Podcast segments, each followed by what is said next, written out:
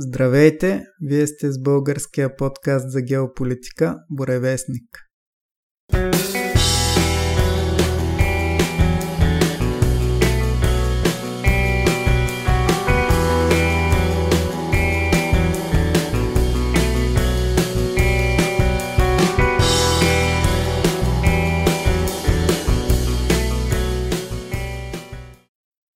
В днешния 29 брой ни гостува един изключително интересен човек. След малко ще му дам възможност да се представи. Първо да кажа здравей на Дани. Привет.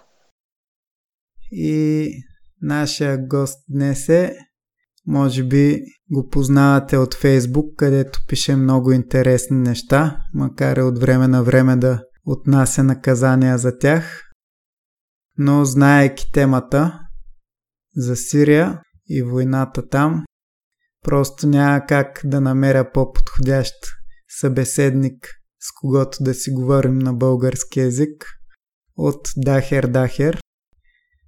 Дахер, представи се накратко. Казвам се Дахер, Фарид Дахер. Баща ми е от Сирия, майка ми е от България. Баща ми е от един християнски, изцяло християнски град в Сирия. Характерно, че там няма мусулмани, просто изцяло е християнски. А, това, което е известен града е с силните женски отбори по баскетбол, волейбол и хандбал, многократни шампиони на страната. Просто жените там са много известни. Всъщност единствената златна медалистка на Сирия на Олимпийски игри е от нашия град Гада Шуа. Тя е спечели златен медал в седмобоя и всъщност тя е моя съседка. Тя живее точно на отсрещната улица срещу мене. Mm-hmm. Другия така известен човек от нашия град е патриарх Игнатий IV, който ми е роднина, доста близък с дядо ми това де-факто е третия човек в православието, чисто канонично, политически вероятно не е така. С това е известен и града. Също така можем да кажем, да обобщим доста неща за християните в Сирия, тъй като малко се знае за тях в България, въобще в Европа, като че са заправили. Чакай малко. Не каза името на града. А, градът ми се казва Мхарди или Махарде, както го пиша често. В зависимост може да го, да, да го чуете като Мухарда, което е на Фусха, официален арабски язик, но в местността го наричат или Харди, Харде и така нататък. Той е между 20 и 30 хиляди, сега вероятно е доста по-малко, защото много избягаха. За съжаление, местонахождението на града е на много лошо място. Нашия град се намира точно на границата между провинция Идлеп и провинция Хама, на бойното поле де-факто. Знаете, че Идлеп е центърът на терористите, на всички ислямисти, всички възможни ислямистски групи са струпани там и де-факто нашия град беше последен пост през цялото време, така и никога не успяха да го пробият. Има една линия между нашия град и друг град Скейлби, който се намира така на 50 км от а, нас, по-малко. И тази линия така никога не успяха да, да пробият.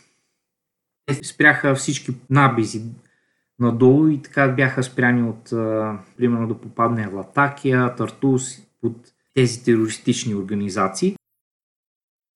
Значи град Скейлби е християнски град, не само това ми, самата дума сакалби, скайлби означава, сакалби е славяни, т.е. превода твърде вероятно е славяново. Те са източно православни също като нашия град. Ага. Те са много известни, защото всъщност Набел Абдалла, най-известният водач на християнските милиции, там е от този град. Той водеше тези млади момчета, които де-факто се въоръжаваха и защитаваха града. И в нашия град даже има окопи. Добре, че река Оронто, всъщност тя прокопава едни естествени долини, които спираха терористите и ислямистите да нахлуват в нашия град. Тази река Оронто де-факто спаси и града. Вече казах, че хората от Скейлби доста ни помагаха, защото, примерно, ако те тръгваха да пробиват към нашия град, от Скейлби веднага идват подкрепления и ни помагаха. И обратно, ако те в техния град се усети един пробив, да, че могат да стане, от нашия град директно отиваха там и им помагаха също доста градове от, на юг от нас ни помагаха, включително мусулмани, няма значение религията, ни помагаха и така успяхме да поддържаме линията. Лошото, че примерно моя град, понеже беше последен фронт, т.е. точно на, на границата, на военното поле, ние отнесохме доста сериозни удари, над 7000, даже може би много над 7000 снаряда удариха нашия град, включително и нашата къща, примерно, беше ударена. Така че, наистина, тежко е и в момента положението е много изключително тежко заради тези санкции, които, много тежки санкции, които бяха наложени на Сирия, пък американците владеят всички житни полета и петролни полета на изток в провинца Дер Зори Хасаки горе. Те са завладяли точно най-големите газови находища, включително Омар, най-голямото в Сирия. И де-факто те буквално рекетират Сирия по този начин. Сирия много зависи от тези находища и те буквално спират всякакво възстановяване а, на страната. Страна, която общо взето могат да, да, да се издържа с собствени енергийни източници, няма ток. Примерно вчера имало само 2 часа ток. Днеска мисля, че положението също било много зле. Хората не могат да ядат месо, не могат да си го сложат в хладилника, разваля се, температурите са високи. Да. Много е неприятно и зимата е студено, лятото е изключително горещо и хората едва издържат там именно заради тези санкции. Хората бягат всъщност, защото наистина няма, няма храна, няма ресурси, няма вода, няма ток, ужасно е. Просто едва му оцеляват. Освен това, психологически хората вече не издържат. Това е все пак над 10 години война. Примерно една случка. Аз говоря с моите роднини по телефона, падне нещо, примерно чиния от масата, чува се силен звук и стрес за всички малките деца почват да плачат, защото те са свикнали с бомби да падат върху града. Има и доста загинали. Тоест психологически хората са повредени, общо взето, страх и така нататък. Въпреки, че това е народ, който обича живота. Те, ако отидеш сега вечерно време, заведенията са пълни, опитват се да, да, да живеят хората, да срещат, да се говорят в кафенетата, да, да се опитат поне психологически да оцелят, защото много е тежко, неописуемо е това положение може би хората като нас, примерно, които тук всичко почти ни е осигурено, не го осъзнаваме, но там е изключително, изключително трудно за оцеляване в момента. И това е така е не само за християните, ами за цялата страна общо взето. До, до такава ситуация стигнахме. Иначе за християнството, ако продължим така и така сме почнали, най-старата църква е открита в Сирия. Това е най-старата открита църква в света, в Дура Европос, която се намира малко в по-источната част на, на Сирия, Дерзор. И Дура Европос е много интересно място, защото на много близки разстояния са открити една от най-старите синегоги, един от най-старите храмове на Бог Митра и една от най-старите открити църкви. Къща църква тогава е било. Тоест, в Сирия малко хора знаят, че най-старите християни живеят в Сирия.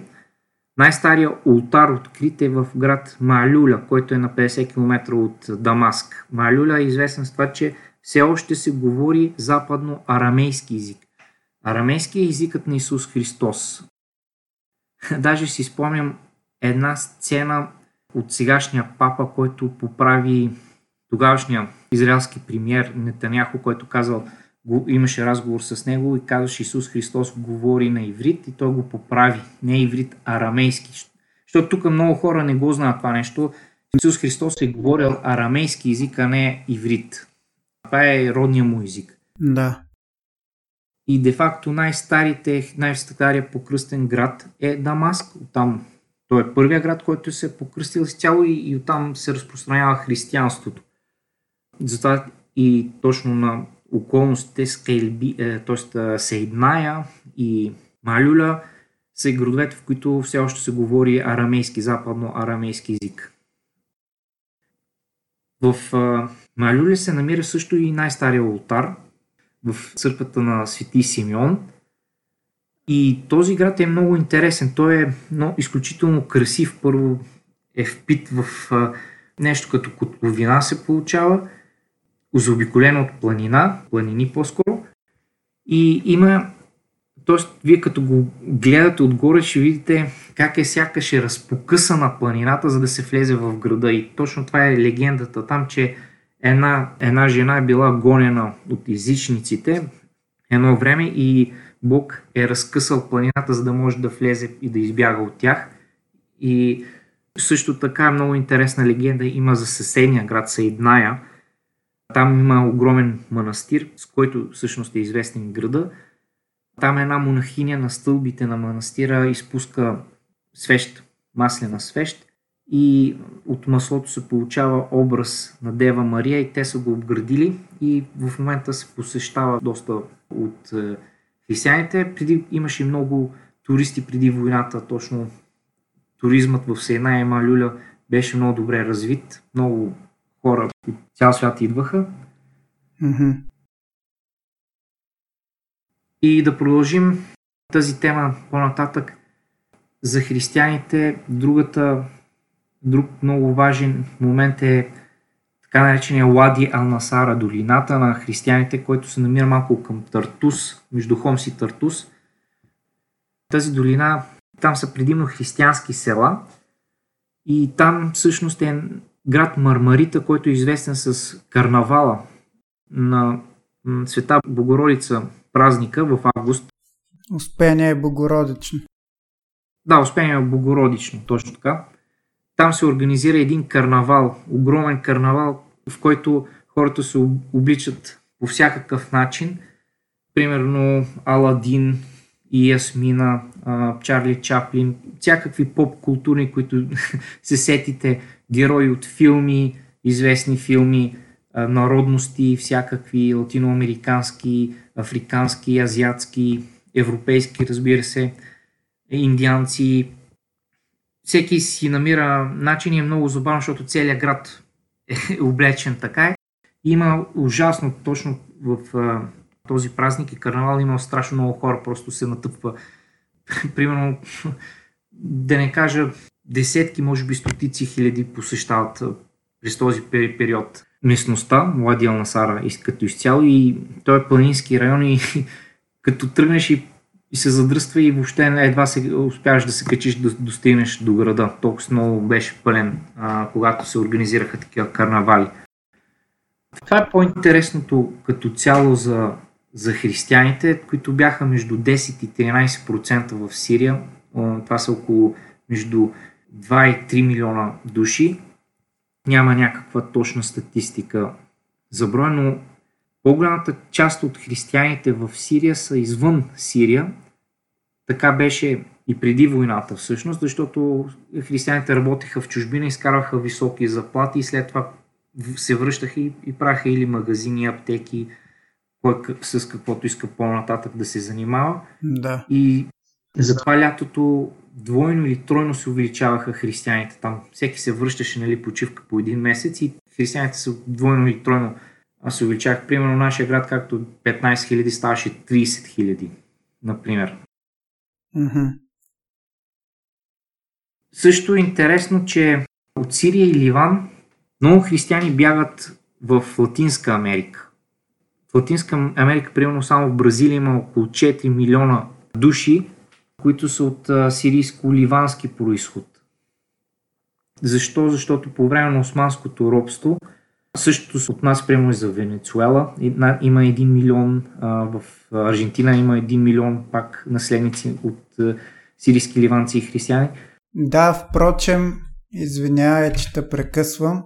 Ако някой от нашите слушатели не следи по-отдавна, в броя за Еквадор говорихме за бившия президент Абдала Букарам, който е точно ливанец от ливански происход е станал президент на Еквадор. Да, Карлос Менем, президента на бившия президент на Аржентина, също от сирийски происход. Ага. Той е роден в Сирия. Или мисля, че роднините му бяха, т.е. майка му баща му бяха от Хомс, ако не се лъжа. Не само това ми е много Примерно, мисля, че миналогодишната победителка на Мис Венецуела, аз бях пуснал снимката, е от сирийски происход. Mm-hmm. Има много сериозно присъствие там. А, мене, прабаба ми е от Аржентина всъщност, защото дядо ми е избягал също в Аржентина по време на този османски период. Имам предвид началото на века 1914-15 година избягват там и той се жени за Аржентинка и после се връща в Сирия. Тоест баба ми е на мене от Аржентина. Ага. И а, това исках да, да кажа, сигурно ще е интересно за българските слушатели. Защото много често се дискутира за османското, дали е робство или присъствие. Нали, това е доста пиперлива тема. Да. Особено напоследък. Да. с либералните стремежи на една част, основно от Софийското общество от средната класа, което работи с кол-центрове, файти и така нататък. А, е, да, но става въпрос, че малко е жалко, защото в мусулмански страни, които като Сирия, например, се пише за Рабуди Османи, буквално Рабуди от Абид идвал. Роб означава османско робство, mm-hmm. се говори там.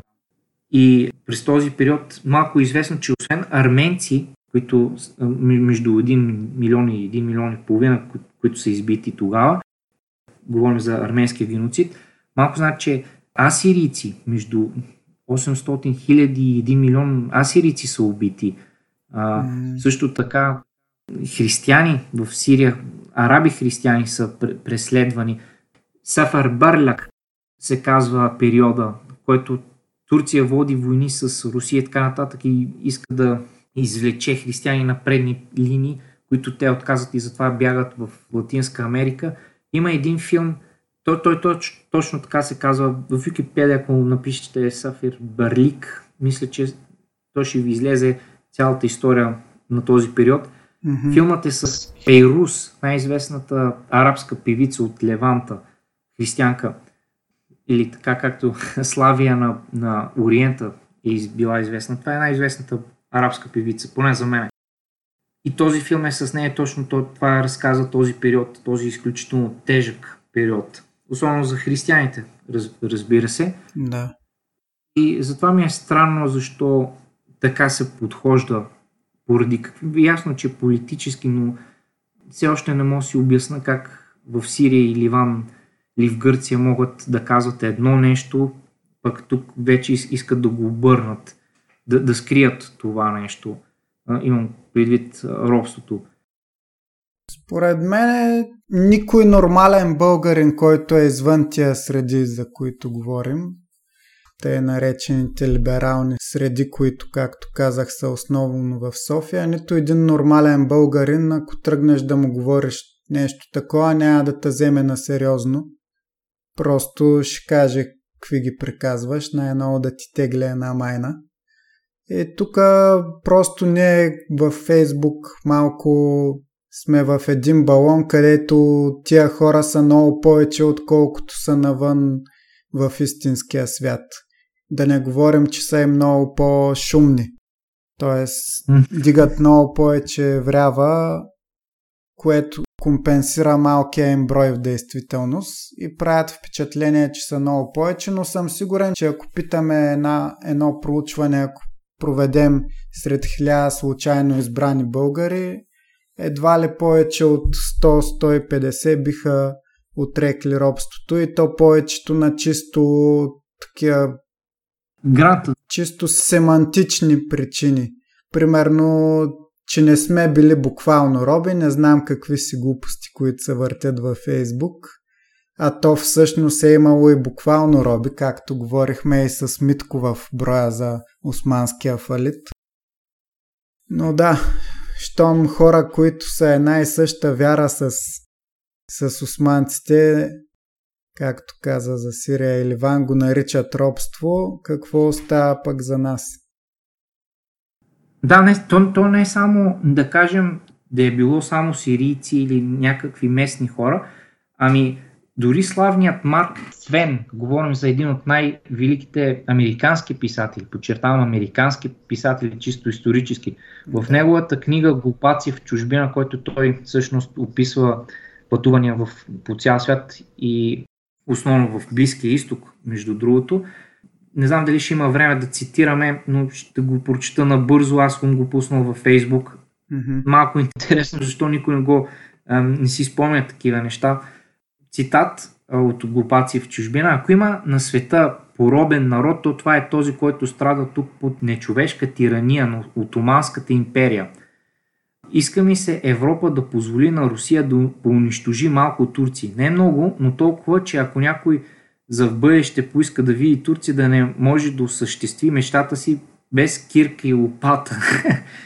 Сирийците са много бедни, но въпреки това са смазани от една данъчна система, която би докарала до лудост всяка друга нация.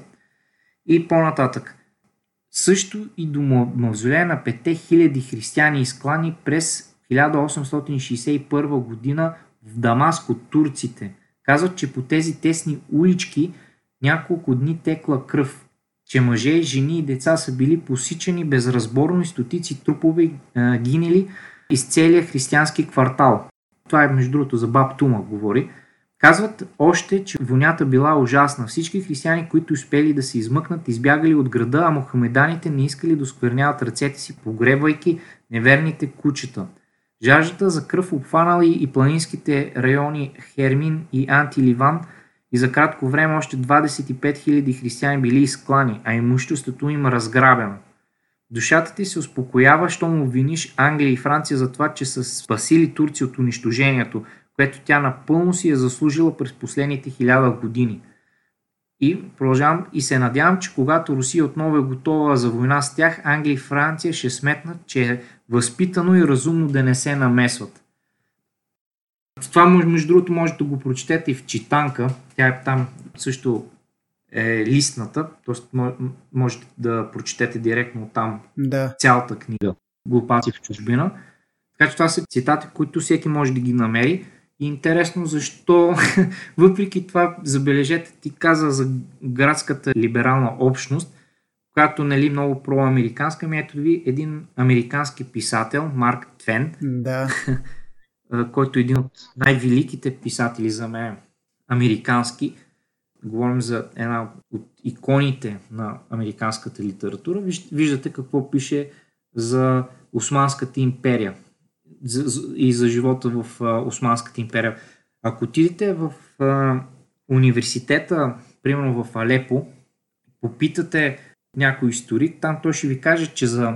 Защото Сирия също е била над 400 години под турско робство, подчертавам робство, Французите за 50 години са дали на Сирия много повече от тези 400 години, които, над 400 години, които Османската империя е направила в страната. За по-малко няколко десетилетия французите са вкарали киното, построили са пътищата, радиото. Страшно много култура е вкарана в, в страната. Много повече, отколкото през всички тези столетия на на османско присъствие. Е, сега да кажем присъствие.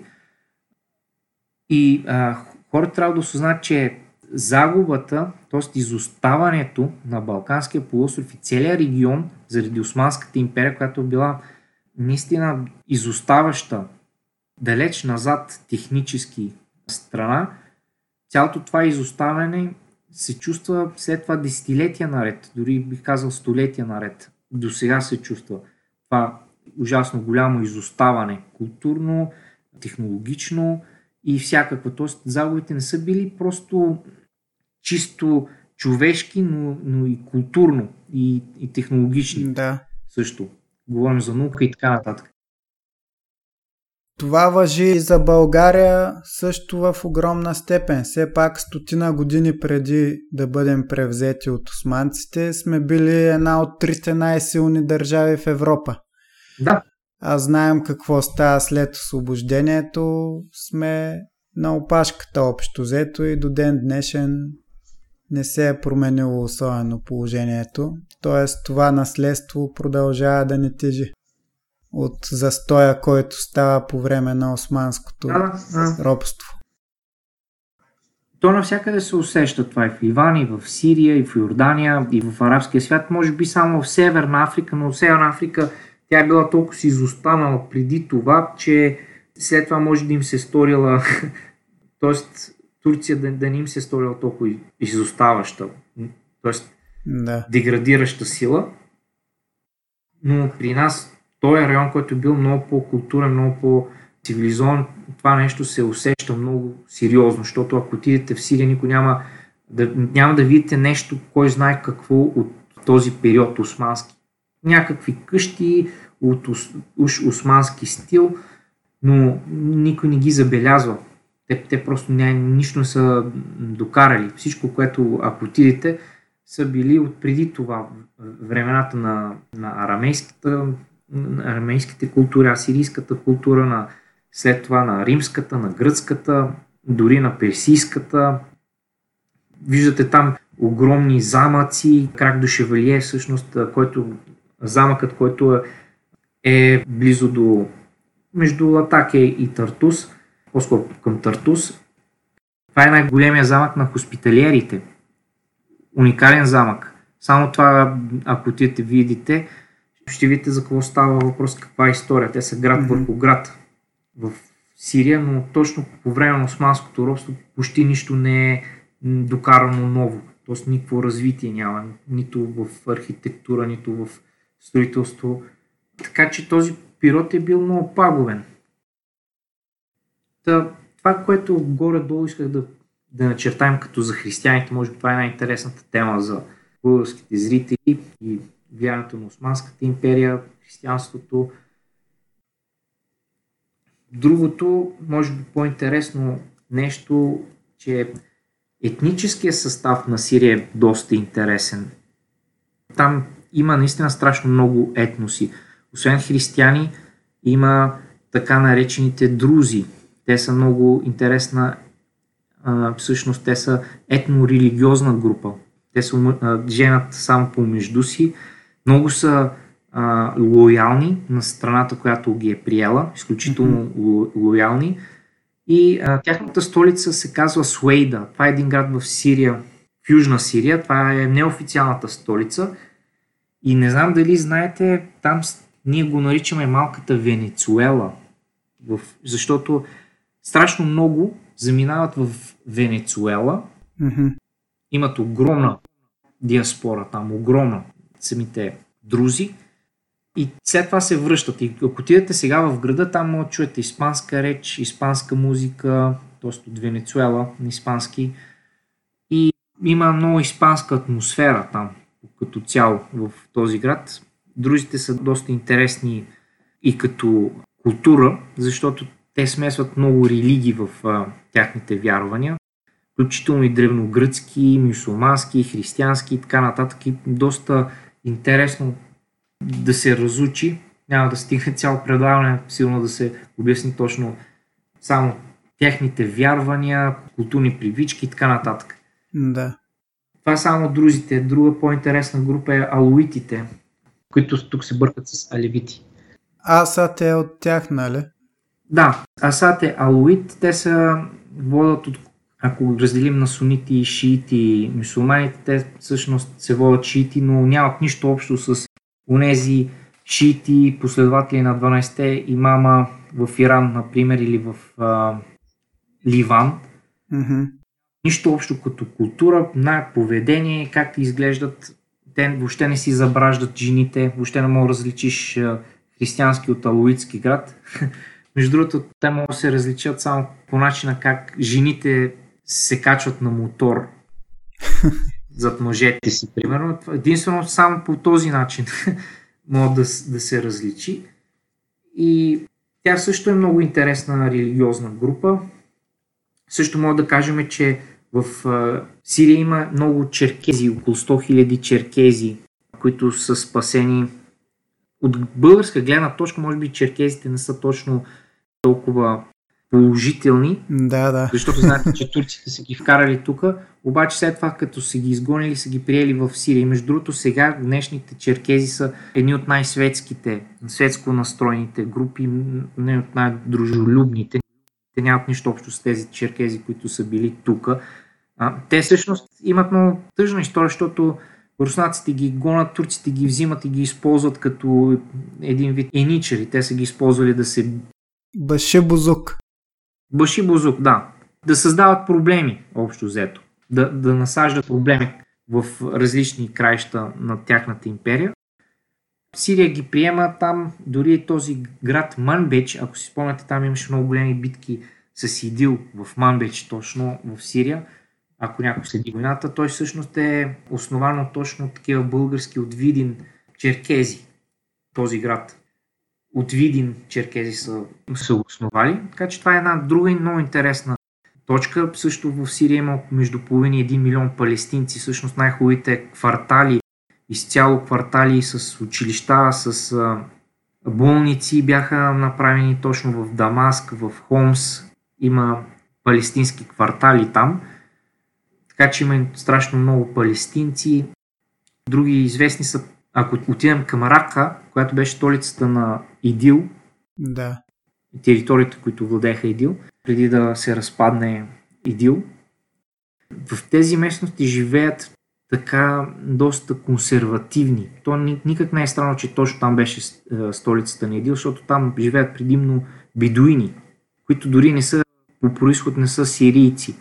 Има Шалая, те са от Йемен по происход и Шаммар. Шаммар, а, те са Саудитска Арабия, от Саудитска Арабия. По половин милион, те са голяма група. И всъщност това са доста консервативни, дори бих казал жестоки общности.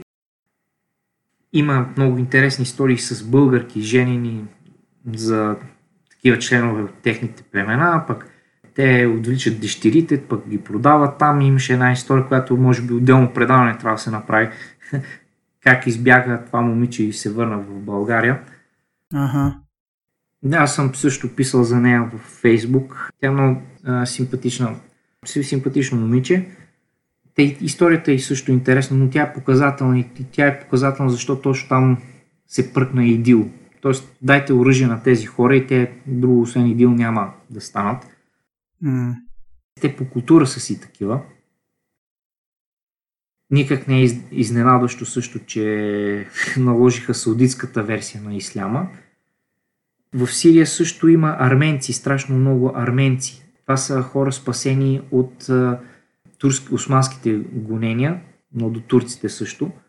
Да гонения, които са спасени. Много голяма част от градовете са основани в, в, в, говоря за северо Сирия, като Хамишли, Хасаки, са основани от християни и арменци. Християни асирийци има предвид сириани, както ние ги наричаме, тъй като те са били гонени и в крайна сметка са спасени в, в Сирия. Между другото, такъв е и Серж Танкинян, вокалът на System of Dawn. А, да, той дядо му е спасен точно в Сирия и след това той отива в Бейрут и от, той го разказва, между другото, има един филм, той го разказва. Сирийски Бейрут, между другото, тогава. и а, оттам отива, после, после отиват в Америка. Но той е също спасен в Сирия, дядо му. Така че има много, много известна и много силна арменска общност. Те са занаячи, аптекари, музиканти, много с такива дейности се занимават по-творчески. В Сирия също самите християни има много групи. Има православни, има и католици. Разбира се, най-голямото, близо две трети са православни християни, но също така и маронити. Маронитите са мнозинството християни в а, Ливан, както знаете. Обаче техният светец, т.е. оригинално те идват от Сирия, защото те са от река Оронто, този свети Марон, който mm-hmm. всъщност от него тръгва това, как да кажем, деноминация, може би, че тя е много близко до католицизма и оттам тръгва маронитите. А те са мнозинството християни в Ливан. Затова казах, там има страшно много. Има и протестанти, макар и много малко, католици. Деноминациите са много при християните. Да. Има и якобити, има също, които са малко по-страни, като поведение даже са малко по-страни. А има някакви легенди, които не мога да кажа дали са верни или не за тях, които се разказват. Така че сами виждате, добавяме кюрдите, които между другото те са ирански племена и те не са еднородни. Тук имат представа, че те са еднородни, но например те се различават и по език, и по религия. Те са различни тип сунити mm-hmm. а, в Сирия. Примерно в Африн те са сунити и ханафи. Единият тип сунити. Докато мнозинството, което е вече в източната част, са други вече като тип сунити. Така че в, дори само при кюрдите имаме много голямо разнообразие.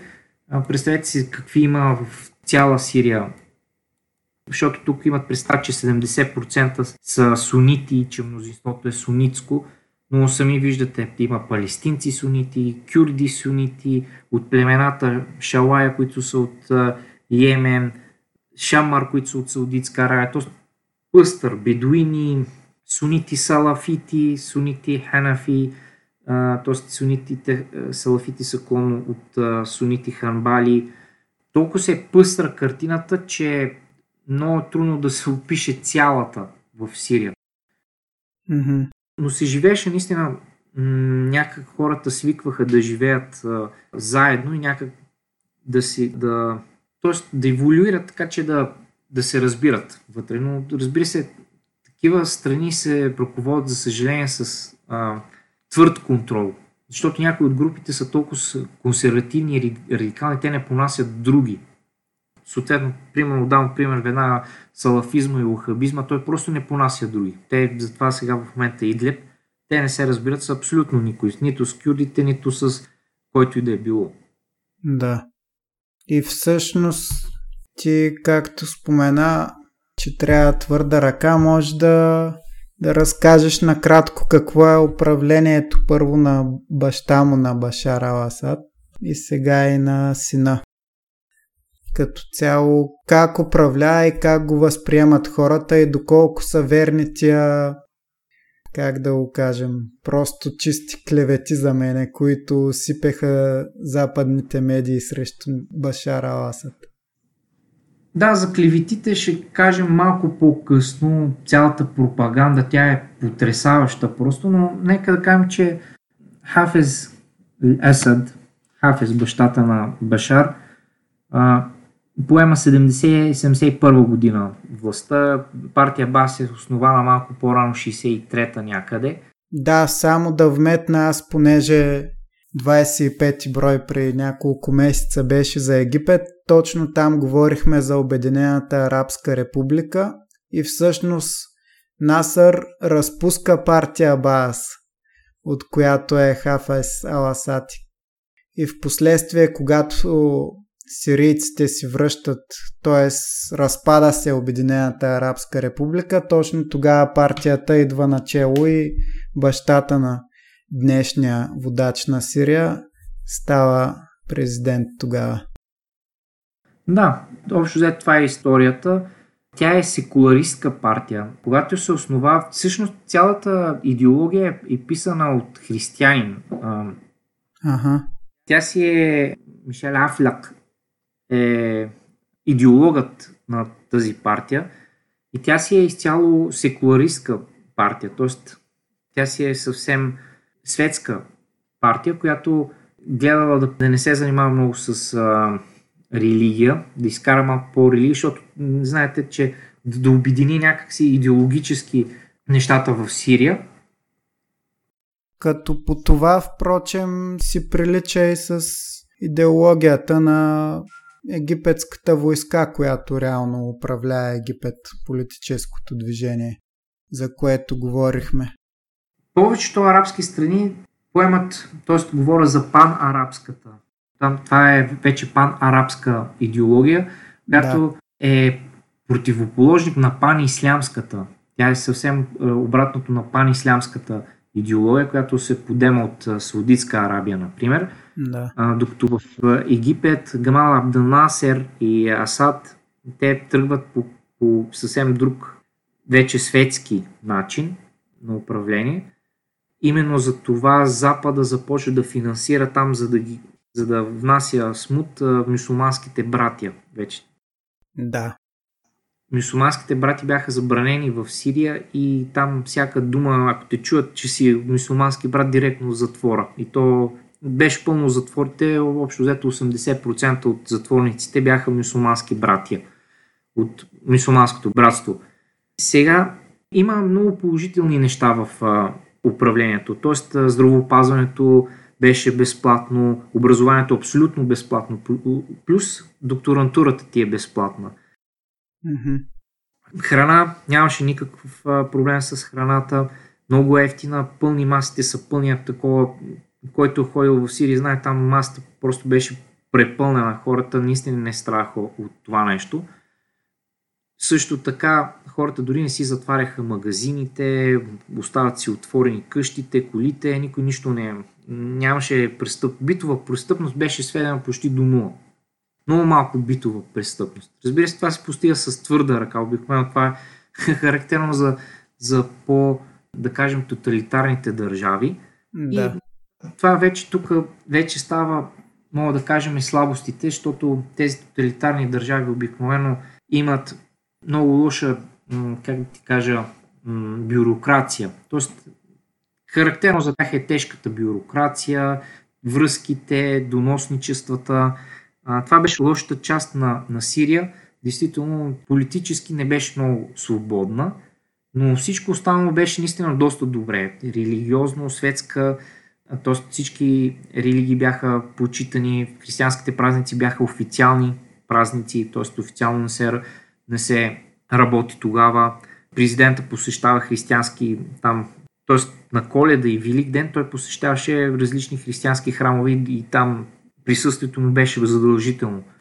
Също така, всеки християнин в неделя, знаете, че неделята е работен ден в мусулманския свят, получаваше два часа сутринта да отиде в църква.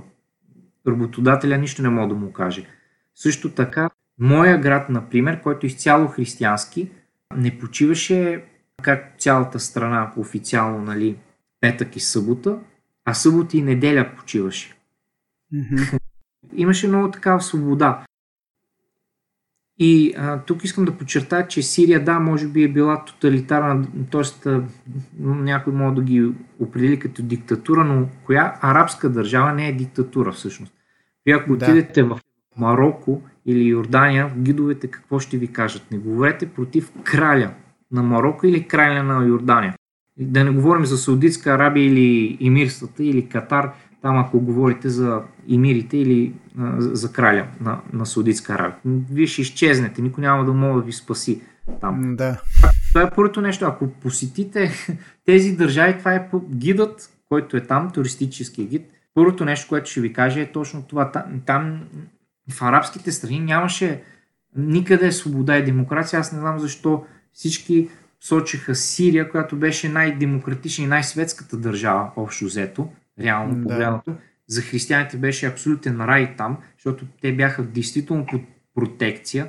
Никой не може да ме убеди, че не е така, защото нито една друга мусулманска страна християните в Сирия, ням, т.е. християните нямаха такива права в нито една друга а, мусулманска страна. И в нито една друга мусулманска страна не се, се чувствали толкова сигурни и защитени. Буквално защитени, защото имаше истории, примерно, в Сирия, които радикални мусулмани отиват и уринират върху храм християнски и директно хващат ги и още същата седмица ги бесат на площада пред всички за назидание.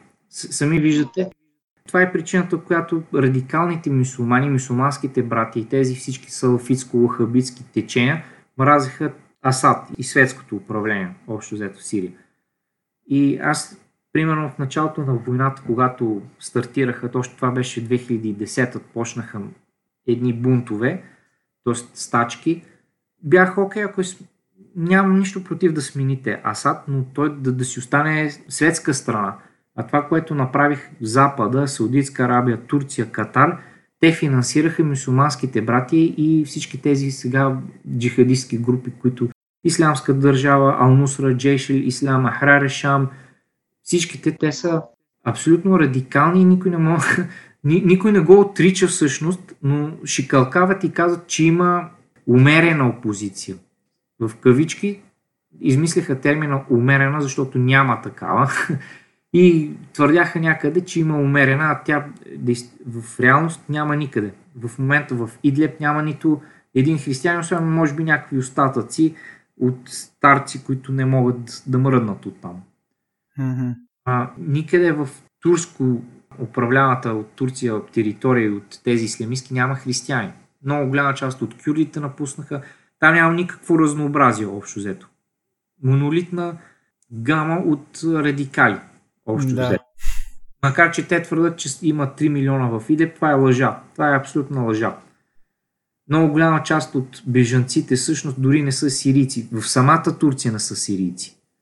Където те твърдат, че има 3 милиона бежанци. Или 2 милиона. Те смеят. 2, 3, 4 милиона, 5 милиона в Турция могат да чуете, че има всичко е манипулации. Да. И то много грозни манипулации, но както и да е. И така стартира всъщност войната в Сирия. Първите стачки бяха в град Хомс, всъщност. В един а, Баба Омар се казва квартал, може да го намерите в Википедия, квартал на Хомс, който е един вид, не е хубаво, може би не е коректно да го казвам, все едно Филиповци тук Те, това, това е квартал, който е направен от бедуините, събрани от, от пустинята. Властите са решили там да ги задумят един вид, да ги цивилизуват и са ги сложили да. в квартал. И той е най, един от най-бедните. Да, Филиповци. да, чергари общо взето от пустинята и са ги култивирали там малко, защото да не живеят толкова бедно. Но си остава един от най-бедните и най-манипулираните квартали там. И съответно там явно западната ръка им дала, бутнала някакъв лев, лира mm. в случая. И оттам започнаха точно този квартал, който си известен, че е такъв, Баба Умар. Там започнаха тези стачки в Хомс. Това е градът на революцията. Вече Дара, там почнаха кръвопролитията. Mm-hmm. Почнаха да се стрелят. Това е в южна част, най-вече заради оръжията внесени от Йордания. Въоръжили са пак мусулманските брати, оттам тръгна всъщност въоръжения конфликт в Дара. Един е град е Дара, другия е Хомс. Старта на стачките беше в Хомс, иначе войната започна де-факто в Дара, което е в Южна Сирия, на южната граница. И пак да подчертаем, че особено при режима на Обама в Штатите, мисулмански братя се ползваха с доста стабилна протекция от американците и въоръжение и какво ли не. Да, самия брат на Обама имаше симпатии към мусулманските братя, така че да. Но този конфликт още, още генерал Кларк, който участвал в пустиня Буря, той си го каза, ние ще са му дали една бележка, това е си известен клип, който може да го гледате в YouTube. И на нея са му казали, че за 7 години трябва да нападнат 5 страни и една от тях беше в Сирия. Да. Говорим за Сирия, Иран, Йемен, Судан и така нататък. И както виждате всичко се стана, с изключение на Иран, може би защото не, не успяха да свалят а, Сирия. Да. Те и затова участват там, опитват се да задържат а, статуквото там. Да. И а, тук, е, тук можем да поговорим за огромната пропаганда, която действително е шокираща, защото хората си мислят, че аз правя пропаганда, но още, ако си спомняте, почнаха изведнъж в цяла Европа и Америка да се интересуват за сирийците, да, да ни спасяват нас сирийците и почнаха да. Всякакви истории. До, до, до вчера те не знаят къде се намира на, на картата Сирия и започна един от първите такива слухове беше в, а, за LGBT. А, слуховете и ако напишете нали, Дамаскъс, лесбиян, Хокс в, а, в да. ще видите за историята за лесбийката в Дамаск. Тогава пуснаха се слухове, че властите са арестували лесбийка, в, защото е лесбийка са я били и там се я тероризирали и изчезнала. И съответно на всичките протести тогава в Европа с против Асад и, и цялото това движение, те бяха почти две трети там, заедно с ислямистите, това беше интересно, ислямисти и LGBT общностите подкрепяха свалянето на Асад в протести извън Сирия. Да. В Лондон, в Нью Йорк.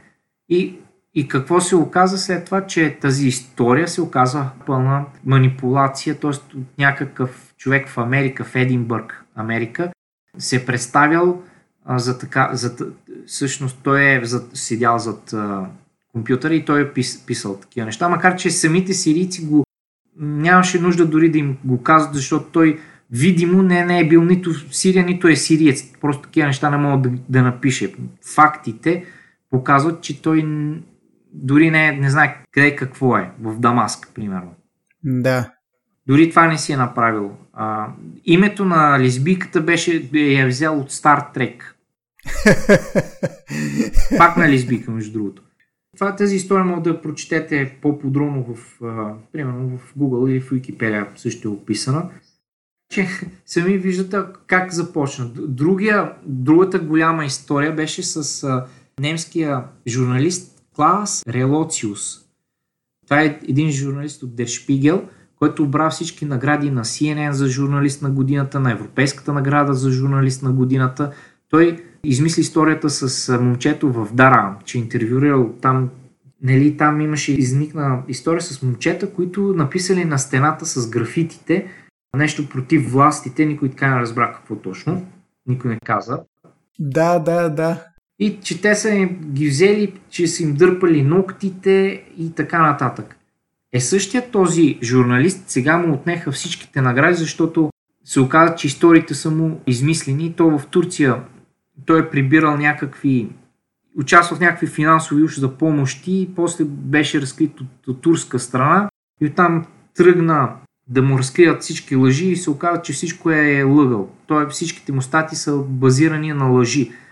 И той се оправдал, че нали, получил първата награда, пък е, напрежението това било много голямо и той искал все повече и да, да бъде център на внимание. И затова е измислил тези истории, включително тази в Сирия, в Дара, че уж интервюирал момчето, дето е писал с графитите това в Дара.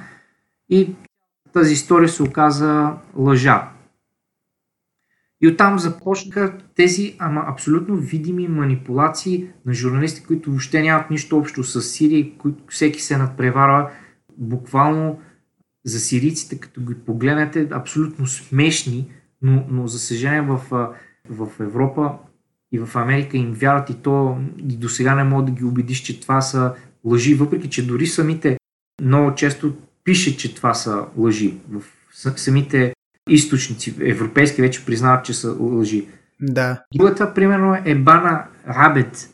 Бана Рабет, това е момиченцето, което пише последните послания от Алепо, уж ако си спомняте един Twitter акаунт. Да, да, да. Роулинг, писателката на Хари Потър издаде с нея биографията й. Уж. И тя пише на чист английски язик. Перфектен английски язик. И а, любимата й книга е Хари Потър. Любимия ми и отбор е Манчестър Юнайтед. Представете си в а, част на, на Алепо, контролирано изцяло от Алнусра и такива групи, момиченце гледа английски футбол и е фенка на Манчестър Юнайтед един от твитовете. Да. А, моля ви, Манчестър Юнайтед спечелете, за да забравя бомбардировките тук. Извинявайте, ама това е видимо, видимо, а видим пиар, британски пиар, британски проект, който е правен в Британия. Видимо там се пускат твитовете, а не от Сирия. И видимо тези кретени там не могат да разберат, че това момиченце е сирийка, а не е британка, защото като прочетете е британско дете, абсолютно. Чете Хари Потър в, в арабския свят, в Сирия това не е преведено, няма къде да го прочете. Mm-hmm. на Манчестър Юнайтед, извинявам, по-общо има Манчестър Юнайтед с а, Алепо и, и, и особено с консервативната среда, която тя е израснала. И всичките там, майка е закрита с а, чаршав черен, а, а пък Иначе тя следва в Twitter, самата, самия Twitter акаунт, моделки на Бельо и всякакви такива, където я подкрепяха. Нещо съвсем ясно е британски поп икони, е такива музика, няма арабска музика, ами британски поп икони и а, американски. Ти, ти, на, това е повече от очеваден пиар проект и пропаганда, ама абсурдна пропаганда. И нейните твитове бяха абсурдни, които въобще не бяха нищо с а, реалността, но ето, че всъщност цяла Европа и Америка слушаше нея и нейните твитове и плачеше уж леха някакви крокодилски сълзи в един в една абсолютна лъжа. Сега това момиченце се прегръща с Ердоган и вече не е много симпатично на европейците. Но както да е. Ние му кажем много друг, друг, друг такъв тип е футболната звезда в кавички Абдулбасет Сарут, който беше един от лидерите на Джейш, омразната за мен Джейш Леза, защото те бомбардираха основно нашия град. Те действаха точно там. Mm-hmm. Северна Хама. И този беше абсолютен радикалист и пишат, че това е футболна звезда, която се изправила срещу Асад, който му провалил бъдещето с много голяма бъдеще, а той е трети вратар на младежкия отбор в Алкарама, Хомс. Това е всъщност тогава беше най-силният отбор и той е трети вратар там и те го казват, че е бил звезда на, на Сирия, нали, футболна звезда. А, никой не го е чувал. Аз не знам, понеже седа с сирийски национален отбор много близо националния, аз не се сещам, имаше две звезди, които уж бяха с революцията, те се извиниха и се върнаха. Няма друг футболист известен, който е в националния отбор, който а, да знам да, да играе примерно за бунтовниците. Те нямат нито отбор, нито нищо. Може би, защото повечето са чужденци. Да. Медиите разказаха за този Абдулбасет, направиха филм, който между другото и тук в едни от фестивалите го даваха и аз съответно го не знаете как пише и, и тогава мисля, че ми банаха поста. Не, в такива неща наистина ти се ядосваш, защото дават филм, казват футболната звезда, аз викам каква футболна звезда, той е мошеник и лъжет. Между другото, аз поснах видео, в което той казва как а, се бият срещу християните. Той има обвинение, че е от идил, той е бил в идил и така нататък. Въпреки това, в медиите, в The Guardian, ляха сълзи, герой на Сирия, мога да го гугълнете, направо се хванете за главата. Просто такава, такава пропаганда никога не, бях очаквал да, да, да видя. Тук се оплакват от Съветския съюз, ама тук в, в Европа и Америка просто ги надминаха по всички показатели. А, и докато стигнем до белите каски, които са основани от Джеймс Лю Межорър, британски бивш офицер и от а, някакво НПО, което се казва Mayday Rescue, който има в офиси в Дубай, в Турция, Истанбул. Самия той е Джеймс Леомежерър е в Турция живее и там уж се самоуби при 2-3 години. Та, забележете, от 127 милиона, които са взели пари за период 5-6 години, бяха сметнали, бяха излезли, само 19 милиона са неправителствени организации. Всичко останали са правителства на САЩ, Великобритания, Франция, Германия, Холандия и така нататък. Да, то е с на куплатеца. Да. А ако отидете в Сирия, Знаете, аз питам роднините ми, виждали, има ли бели каски, никой не ги е чувал за бели каски. В Сирия никой не ги е чувал белите каски. Само в територии, които се управляват от Алкайда. Там те действат. И ето те какво правиха. Те, за да оправдават ударите срещу Сирия или да демонизират а, едната страна, защото те няма как по друг начин да я демонизират, измисляха тези химическите удари, да. а, химическите атаки. И забележете, всички химически атаки са репортнати от белите каски. Никой друг.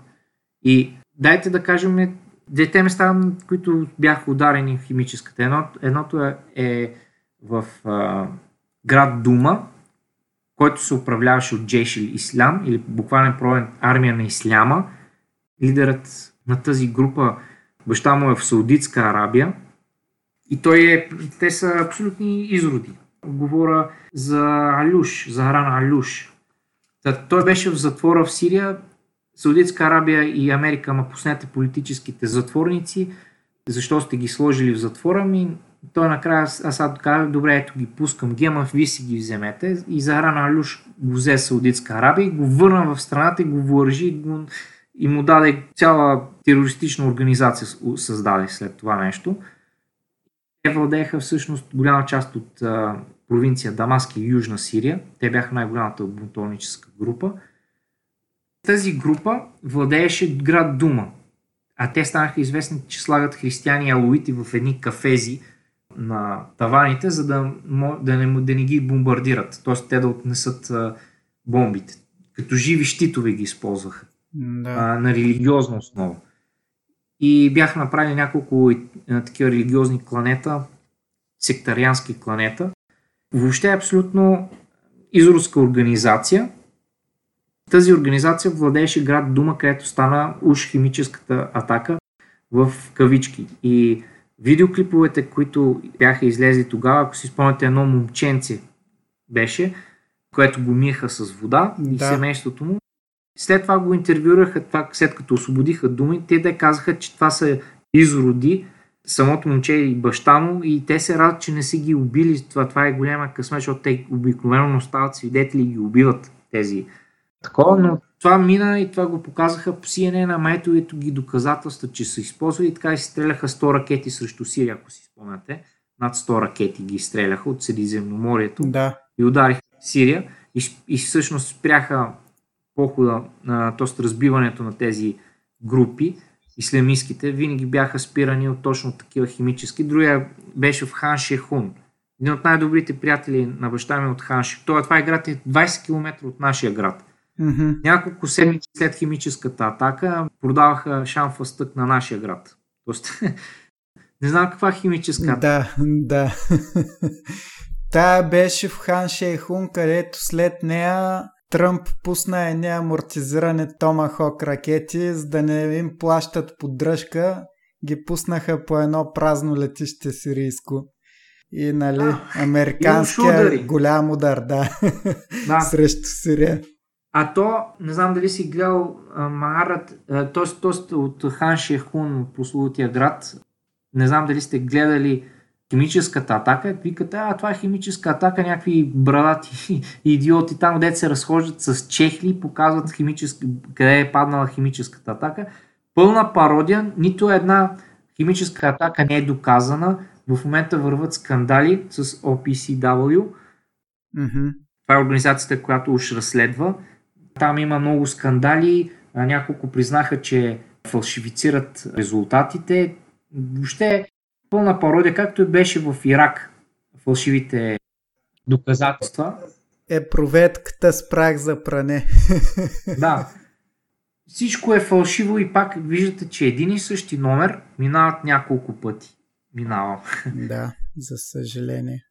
И другия изключително показателен как се използват деца, жени и така нататък, LGBT а, общността. Ако си, ако си спомняте момченцето Омран в линейката, която да, да, да. бяха всички главни, ако гугълнете, всички главни тогава вестници, LPIS, бяха го сложили и това момченце в момента в Алепо и той, той е на страната, родителите му са му на страната на Асад и тия всичко забрави.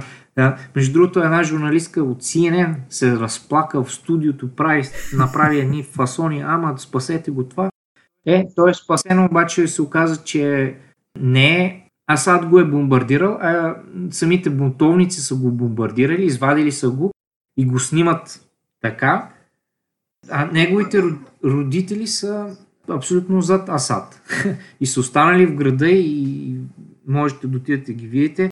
И той разказва цялата история, как той веднага го е прибрал, постригал го е и му е сменил името, защото те знаят, че такива свидетели ги избиват след това. Той е, го е постригал, а, сменил му името, направил го е момичешко да не го разпознаят и така нататък. За, за такава огромна изключително арогантна, направо гнусна пропаганда.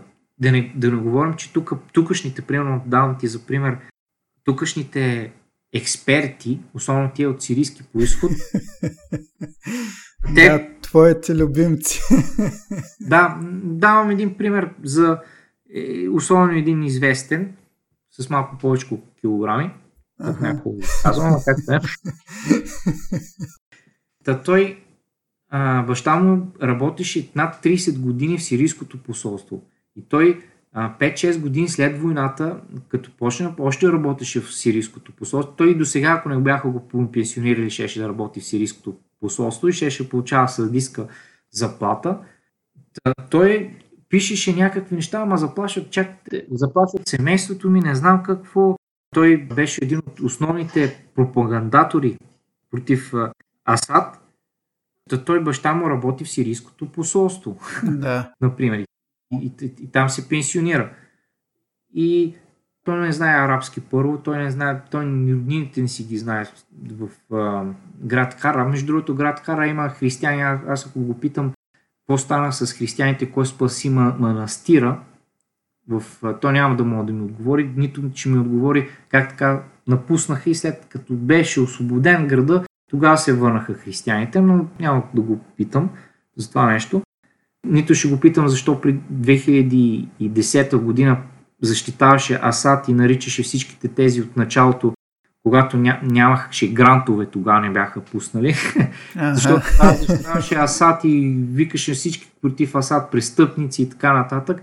А, това няма да го питам, но просто това е показателно след появата на грант, грантовете и, и на неправителствените организации, колко много изведнъж започна да ги интересува Сирия и демокрацията там и така нататък. Да. Просто от, отвратителна история наистина и съсипаха една от... Знаете ли колко много българи работиха в Сирия? Срещам страшно много и страшно много хора ми казват, че едни от най-щастливите им години са били в Сирия. Много от а, всъщност язовирите са построени именно български, българска компания страшно много сири... българи работиха в Сирия, в различни структури. Говорим за проекти, за примерно газово-петролните находище в Хасек имаше много българи, язовирите, болница, една, всъщност една от най-хубавите болници в Дамаск е основана от българи и там след това персонал е обучен изцяло от българи. Говорим за една от най-хубавите болници в а, Дамаск. Mm-hmm.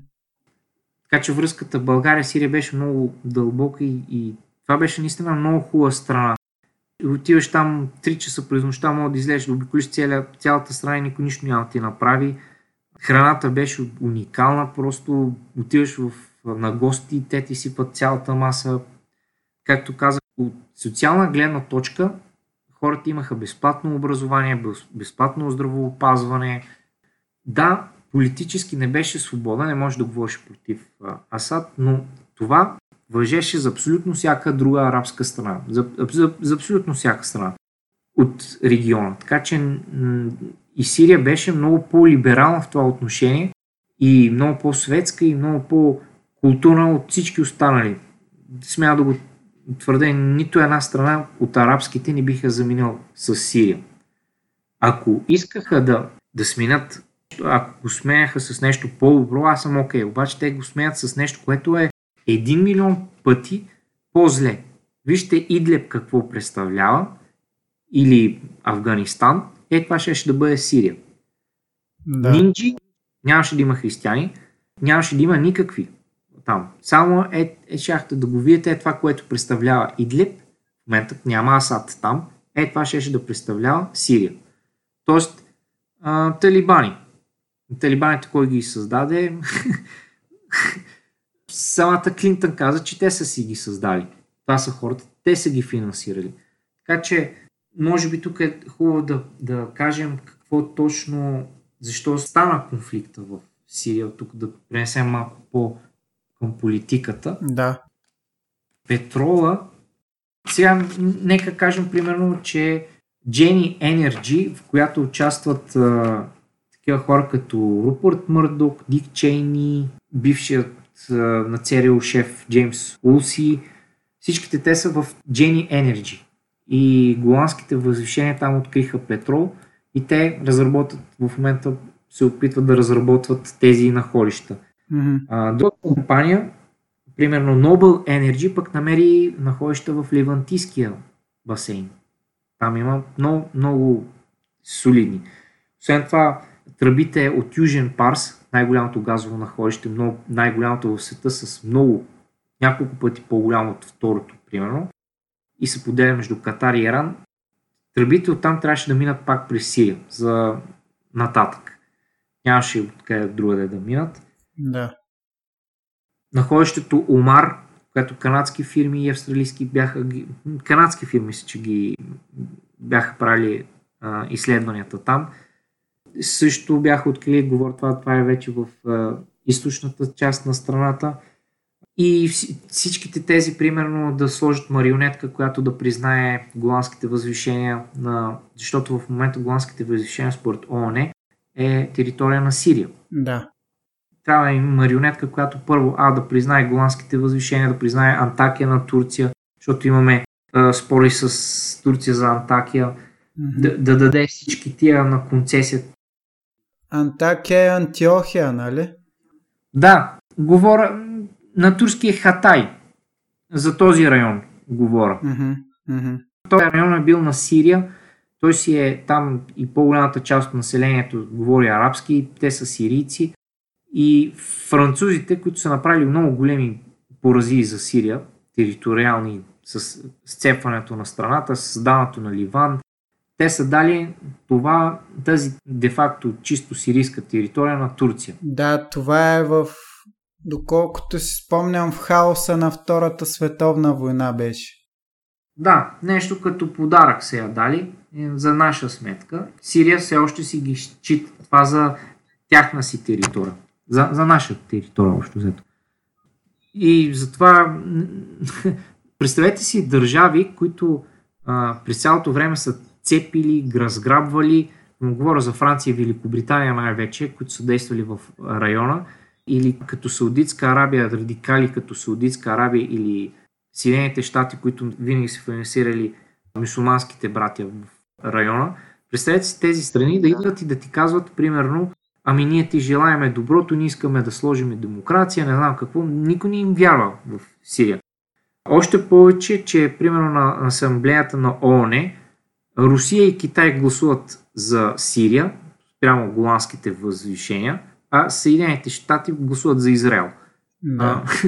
сами, сами разбирате, че за Сирия няма никакъв друг избор, освен да или да стане марионетка, да си предаде всички национални интереси, да или да вземе страната на, т.е. лицето на Китай и Русия, които гласуват всъщност за Сирия на тези асамблеи. Винаги са гласували за Сирия. Полза на Сирия. Да. Това не го, като го питате някой, който много често западняците не могат го разберат и тук не могат го разберат, за сирийските национални интереси, за миналото, което никак не е Става въпрос, че тези страни, аз се чуда Франция и Великобритания, как имат лицето въобще да се появяват и да кажат, ние ви желаем доброто при тия порази териториални с линии, където са ги деляли и а, където са подарявали така части от а, други страни на трети, да. само, само защото си мислят, че са техни. И всъщност националният празник на Сирия е точно когато е изгонен последния френски войник. Тогава е сирийски национален празник. Mm-hmm. Не го забравяме това нещо. И, и още един факт. Знамето на бунтовниците, което е с зелено, бяло и черно с трите червени звезди. Та, това знаме е знамето от а, френския мандат. Това си е френско знаме.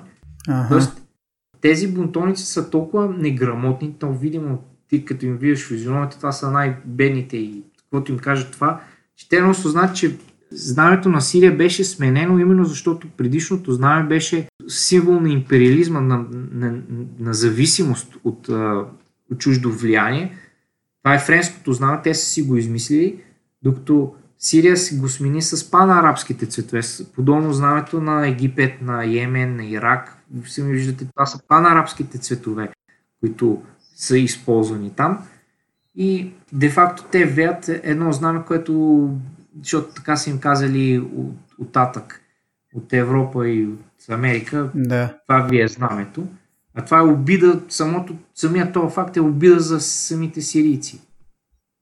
Да не говорим, че в момента тези групи, примерно в а, Идлеб, те повечето са чужденци. Има уйгури.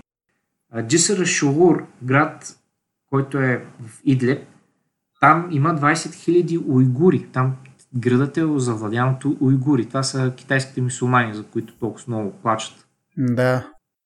Какво правят там, никой не знае. Също така, ето, преди няколко дена а, американците казаха, че са бомбардирали Идлеб и са убили двама лидера на раз един, мисля, че е групировката, която е свързана с Ал-Кайда и с Ислямска държава. И един се казва Ал-Туниси, т.е. тунизиеца, а другия Ал-Ямени, йеменеца. Ага. Всичките им, като чуете прякорите им са Алмъсри, египтянина, т.е. или е, е, Алтуниси, тунизиеца, Алмагреби, мароканеца, Ал- Алмани имаше един немеца, който е някакъв немски джихадист. Да, имаше и един чеченец. Чеченеца му викаха, беше втори след Багдади, ислямска държава. Шишани, или чеченеца, Шишани, чеченец. И такива прякори имаха, че видимо, че са чужденци много голямата част. Ал-Мухайсани е един от известните саудитски там лидери в този район. Е самия Багдади, къде го убиха, пак в Идлеб. Тоест, какво прави там? Някой моли ли да обясни? Ами, просто там е всички, всичките букуци са наблъскани там и после те, що, ми, защо го убихте там? Какво прави там? Защо се крие там? Защото там го подкрепят общо взето. Да.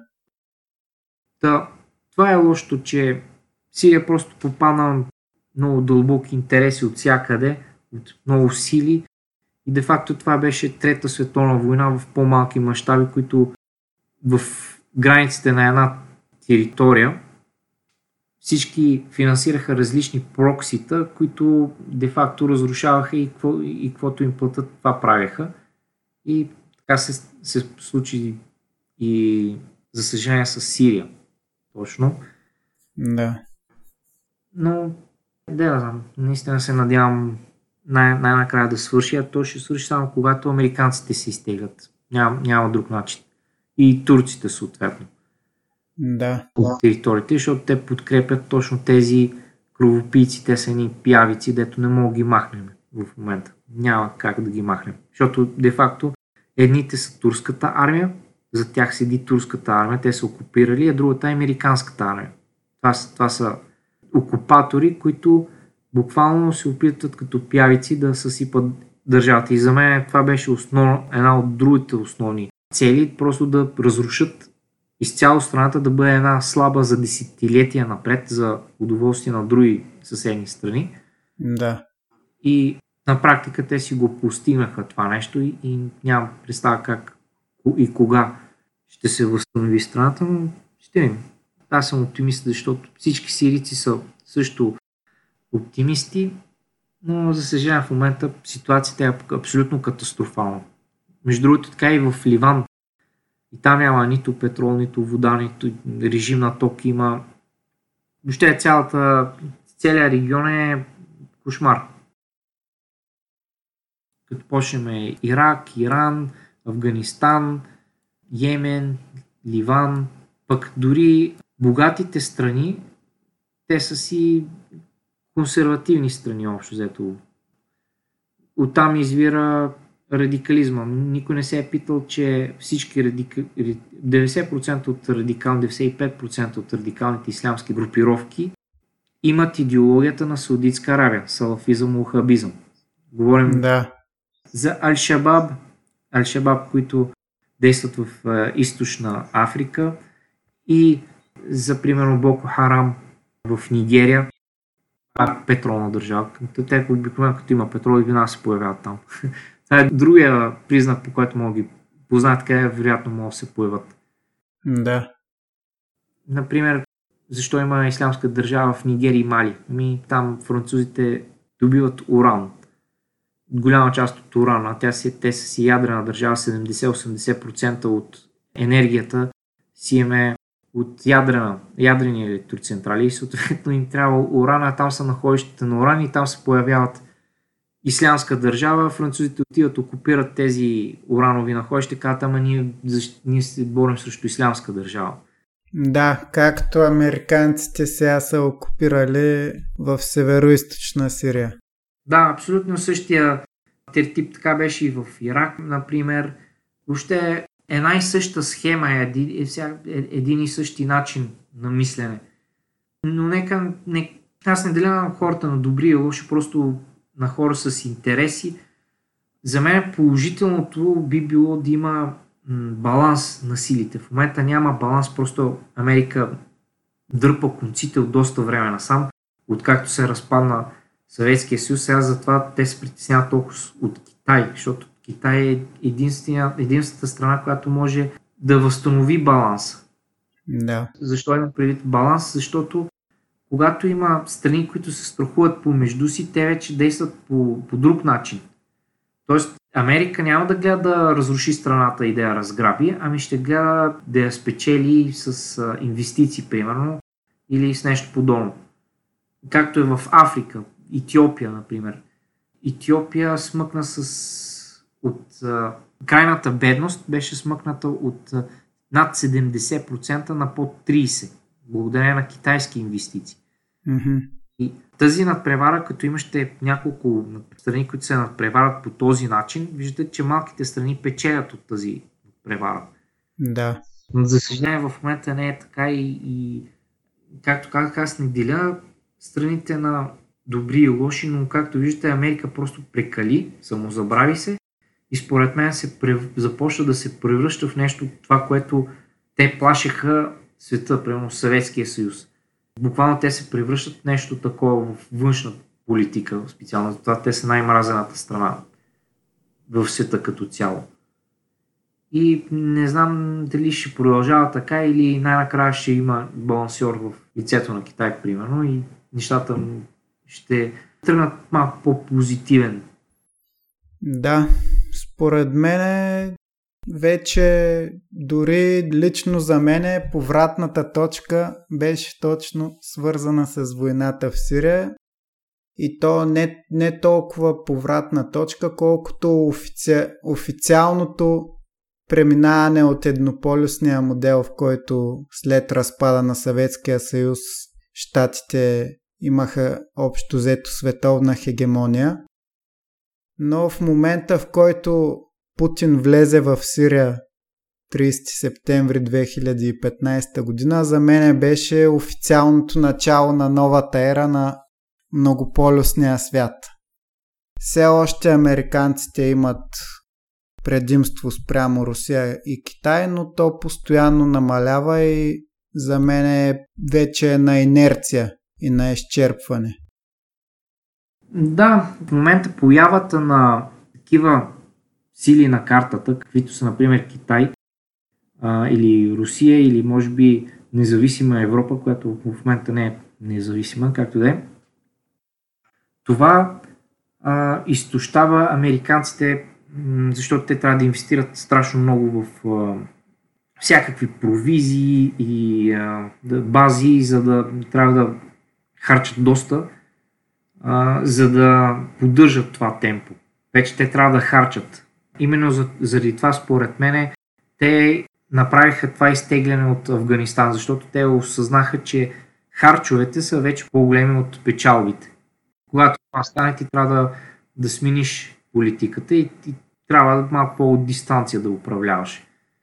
Точно Сирия, според мен, както ти каза, беше за първи път, когато този еднополюсен модел започна да се пропуква. Тоест Русия стисна зъби каза не, няма да излезем от Сирия.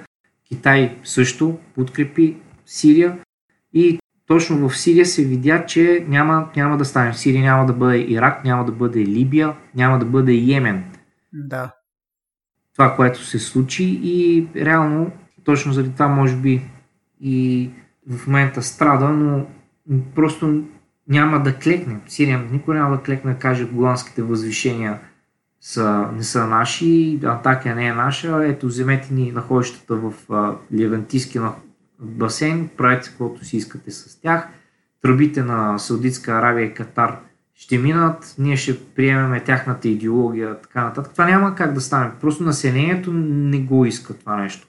Колкото и да твърдат обратното с... В момента в Европа и Америка има такъв балон, сякаш ние сме асадисти, някакво младсинство, които са някакви садисти, платени и така нататък. То е точно обратното. Мнозинството сирийци, дори да излезете сега в момента в София, подкрепят Сирия. Аз го казвам абсолютно, защото познавам по-голямата част от сирийците, подкрепят Асад.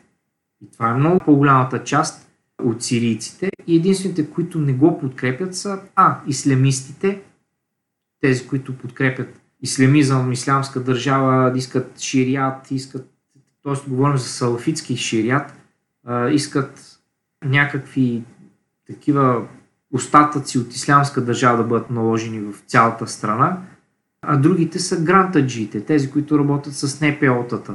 Да. Те, които буквално те всичко лъжат са за пари. И те създават впечатлението, че това е масата сирийци, а това не е така. Въобще не е, не е така това нещо. И то само заради медийния болен. Както виждате, мен няма да ме дават по телевизията, цял ден ще обикат другите експерти в дете кавички.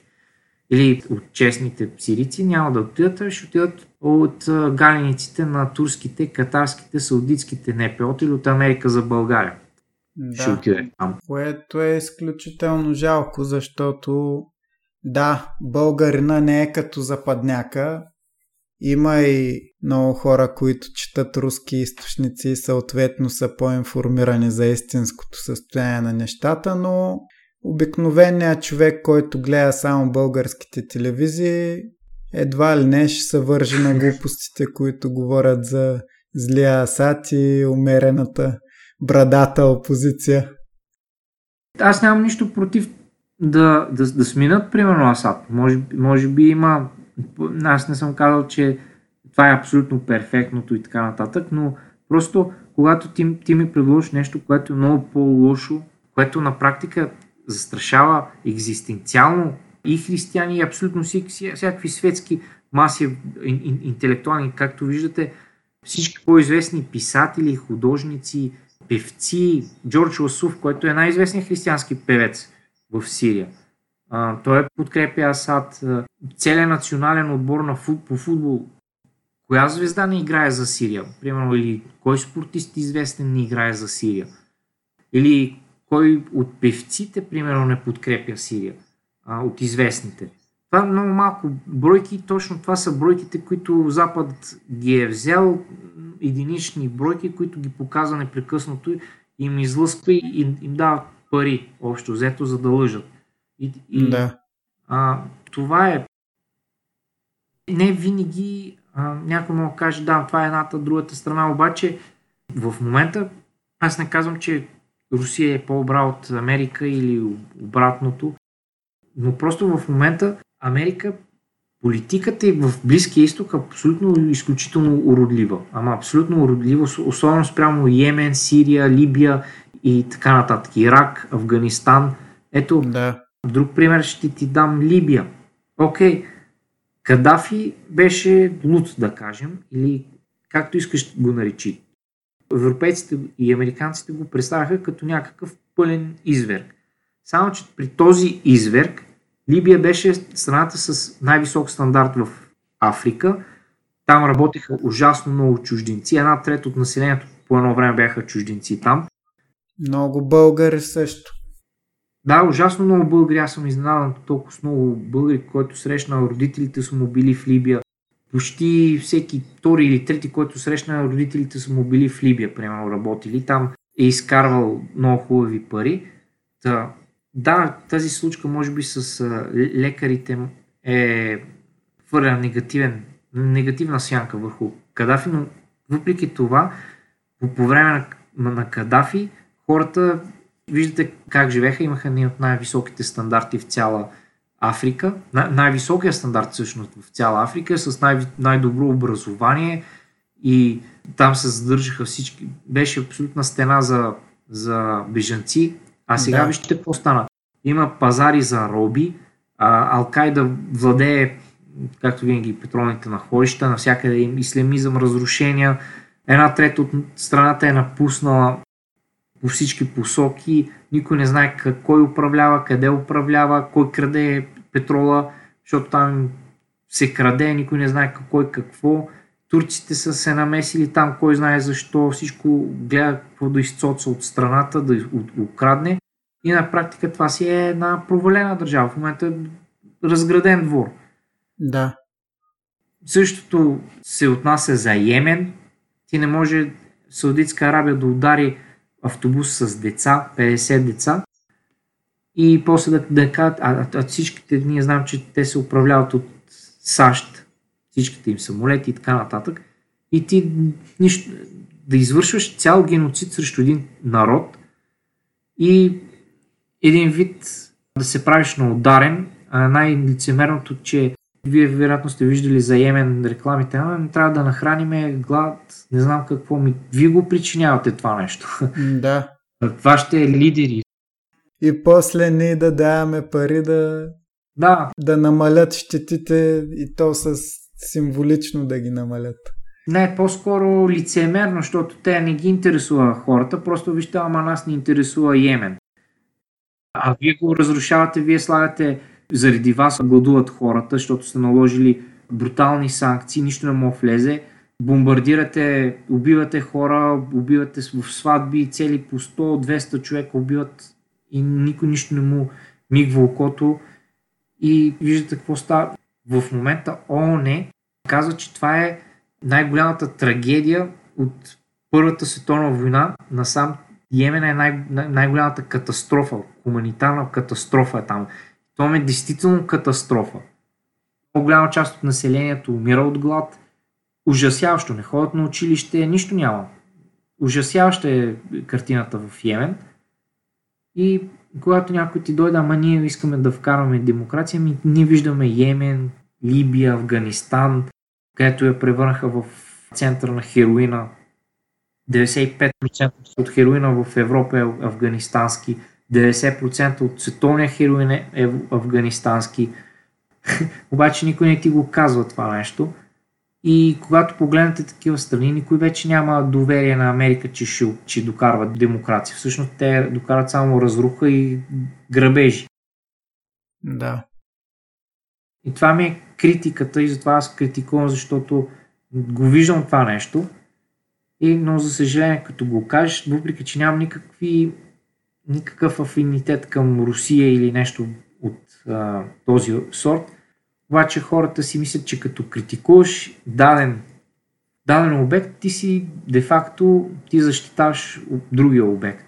Което не е винаги така. Просто виновниците за, за тези кръвопролития са изцяло, изцяло американците и тяхната политика. Да.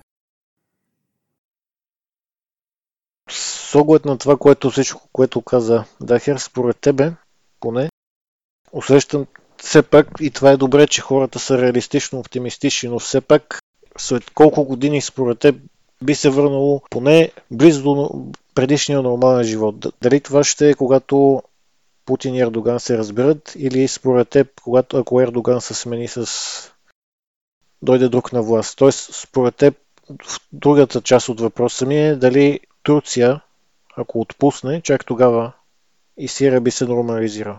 Защото щатите, както изтегаха от Афганистан, поне сега, може би до някъде нарочно, дори и медии като CNN плюят Байден, защото може би това е целта, да бъде махнат и заместничката му да стане водач. Защото той с такава възраст едва ли ще е с идея да спечели втори мандат. Но щатите биха отпуснали примката, но дали Турция е раздора. И според теб колко, някаква прогноза от колко години би се нормализирала ситуацията? Да, това е много хубав въпрос, защото разликата между Турция и Америка е голяма в този регион като цяло. Защото американците ги знаем, че те ще си динат. Те имат интереси, това са само временни, колкото да за ресурси, да изцоцат нещо или нещо такова. И, или временни, просто те си сменят и политиките, си нагаждат, те нямат идеята да останат там. Те не могат да останат и не искат да остават там. Няма какъв смисъл, никакъв смисъл да остават там. Обаче при Турция те са опасните за Сирия, много, много по-опасните а, в дългосрочен план. А в краткосрочен план, айде, американците, да, те може би сега в момента са като най-велика сила, но в дългосрочен план турците много трудно могат да ги изтласкаш, както сега в момента на моди степ. По същия начин Израел окупира голандските възвишения, изгориха къщите, изгониха хората и сега не, мога да ги изкараш от там. По същия начин много трудно в момента ще изкараме турците от Сирия. Това, което не, не го знаят хората, че в момента те буквално турцизират тези зими, защото в училищата вкарват турски язик. Паричната единица е турската лира, в администрациите навсякъде е турското знаме. Слагат портрети на Ердоган навсякъде. Първо е турското знаме, след това е така отстрани слагат сирийското на бунтовниците знаме, колкото да замажат в момента очите на всички останали, да не кажат, че са окупатори, нали? И в момента те буквално турцизират. Те изгониха всички етноси от там, ако там няма християни, кюрдите ги изгониха, изгониха, няма алуити, друзи, арменци, нищо, нищо няма, освен една монолитна маса там, която те, ръководителите са тюркмени. Забравих да кажа, че в Сирия има и туркмени. Това са сирийски турци. Как тук има български турци, там, там ги наричаме туркмени. Mm-hmm. И де-факто тези турски групи, протурски групи, се ръководят точно от тези сирийски турци.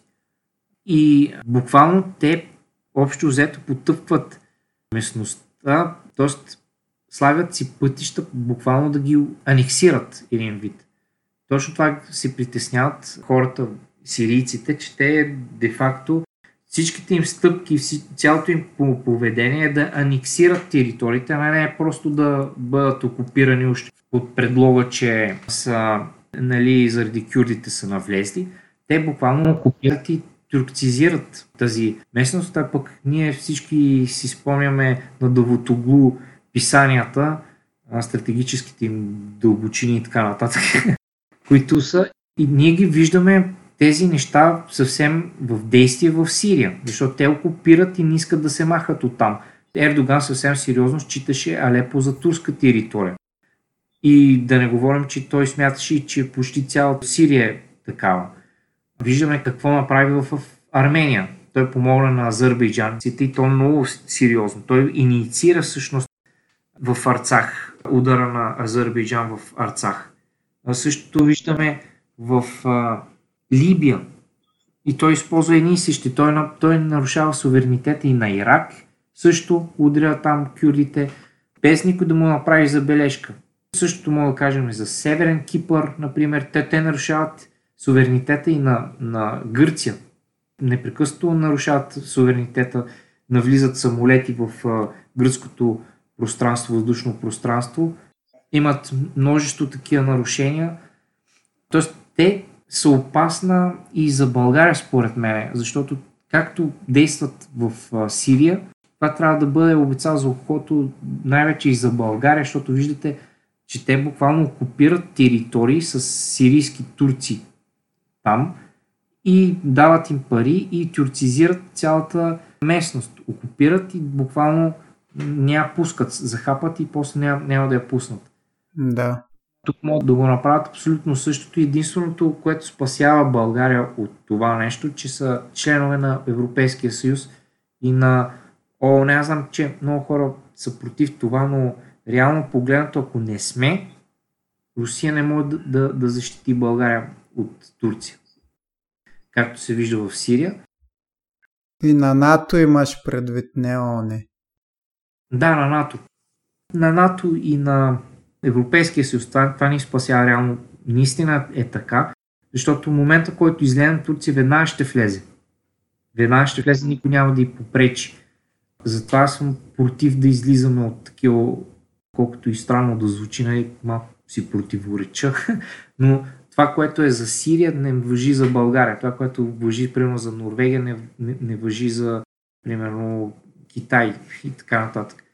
Просто всички държави си имат собствени интереси. Факт, че Сирия има собствени, това не означава, че България няма, че са противоположни.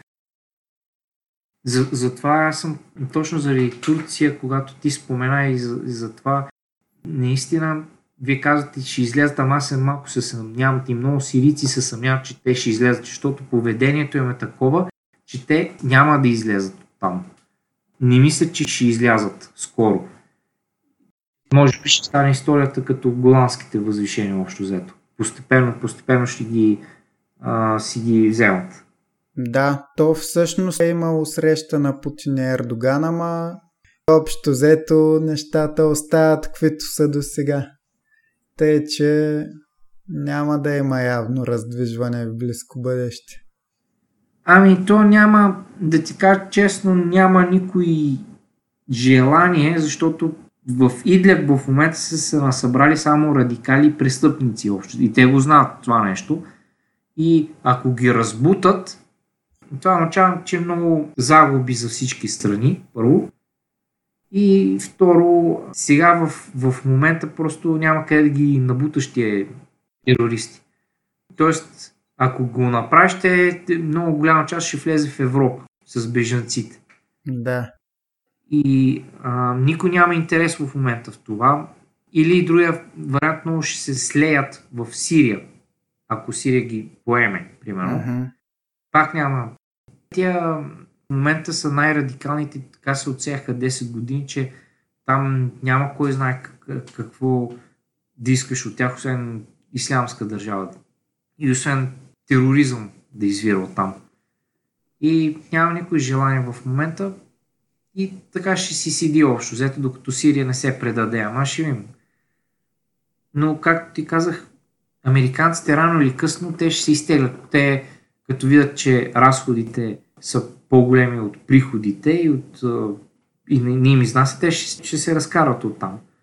Но турците няма да се разкарат. Те просто, както виждаш, не е случайно турската лира там вече работи, не е случайно турските знамена се веят от административните сгради, плакатите на, т.е. портрети има на Ердоган навсякъде. Първо седи турското знаме, след това сирийското. Uh-huh. Тоническото. Така че а, аз лично много съм песимистично настроен по-скоро по тази част. Тоест, дори Сирия да се възстанови след изтеглянето на щатите, в северната, северо-западна част от хапаните от Турция територии, смяташ, че ще останат нещо като голандските възвишения в момента, от хапани от Израел. Или като Северен Кипър, както е. Той е същата работа. Това е, е стилът на Турция. Той се, той, той се показва и в Либия, и в е, Арцах, и така нататък. Така че те е, пък всички може да, да го прочетете и, и в а, писанията на Давутоглу, да. който стана известен с тях всъщност. И затова за мен това нещо трябва да послужи като предупредителен сигнал за България. Това е нещо, което, защото Сирия е точно едната страна на Турция, а другата страна е точно България, противоположната. Да. Така че трябва да внимава, защото това е противник, който точно това замисля. Той, той се опитва да бъде регионален и дори глобален. В глобален мащаб започва да мисли като влияние, като пазари, като територии и затова е, Турция става доста опасна за всички съседи. Да. И, и Турция, и за Армения, и за Сирия, и за Ирак. Е, и за Египет дори. Да, наистина. И затова трябва да внимава, да, да внимава с политиката. И с групи като, как бяха, гости и ДПС. ДПС, айде да кажем, че има някакъв контрол върху тях, но се опасявах, че гост можеше да се разрасне за Доста. Доста ли бяха? Да, доста. За мен е честно казано ДПС не спасяват от този сценарий, който е в момента в северо-западна Сирия. Понеже те имат голямо влияние върху тия райони и естествено нямат никакъв интерес да дойде Турция и да им вземе територията все едно, където те се управляват като феодална, макар и да си е българска. Да, да, те така нямат... че до някаква степен не спасяват. Да, да, още повече, че те соцат от европейските съюзи. Да. Разни проекти. Те са едни от основните играчи с тези проекти и именно това може би спасяно за мен най-голямото влияние е Европейския съюз като цяло. Не позволява това да се, да се случи. Да, по-скоро не, че взема някакви активни действия да ни предпазя, а самия факт какъв международен скандал би станал, ако Турция захапе Европейския страна съюз, от Европейския съюз територия, да. Така че това спася пък, честно да ти кажа, за в бъдеще, а, аз, аз виждам Турция пак да работи, да, да, да се опитва да се настани на Балканите. За радост не точно в България, ми според мен ще гледат в Босна, в Македония, някъде там ще гледат да нанесат удар. Аз затова, според мен, по-добре е Македония да я приемат в Европейския съюз, да не, да не попадне под удар, защото там има много голямо мусулманско население по, по принцип. Да, но те са албанци, а албанците не бих казал, да. че са под турско влияние, те си имат собствени планове, там са по-сложни нещата. Да, но има много косовари там. Това е странното, че същинските албанци не са такива радикали, обаче косоварите са. Това е Да. е по-странното. А там има и турско население, между другото, в Македония. Турци има как по-малко, така че не е безопасно. Същото се отнася и за Босна, където малко се забелязват малко по-консервативни вече елементи, също понякога. А според мен това се дължи изцяло на Саудитска Арабия и Турция. Точно, защото те финансират, ние с Петко в предишния брой говорихме как финансират такива да ходят имами да ги обучават по някакви радикални ислямски училища и после се връщат и облъчват хората на терен, както има и в България на места такива. Тук има, това е интересна тема между другото, обаче забележи, че не точно турското население е таргета на тя, ами ромското население, защото то е по-уязвимо на това нещо. Да, В Пазарджик тези шествия бяха в ромските квартали. Тези имаше едни шествия, салафитски шествия. Те бяха в ромските квартали. И тук според мен основният удар и основната цел са ромите. Те много са удобни за това нещо. Те са лесно контролируеми. Те имат реваншистка такава природа, защото просто така социалната среда така ги е направила да. Пък начина им на живот е така и те, те, те са много лесно подкупни.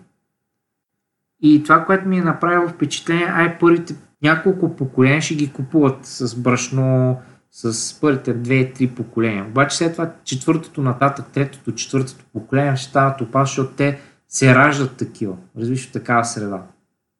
И те стават опасни нататък. Това им е мисленето Дългосрочно.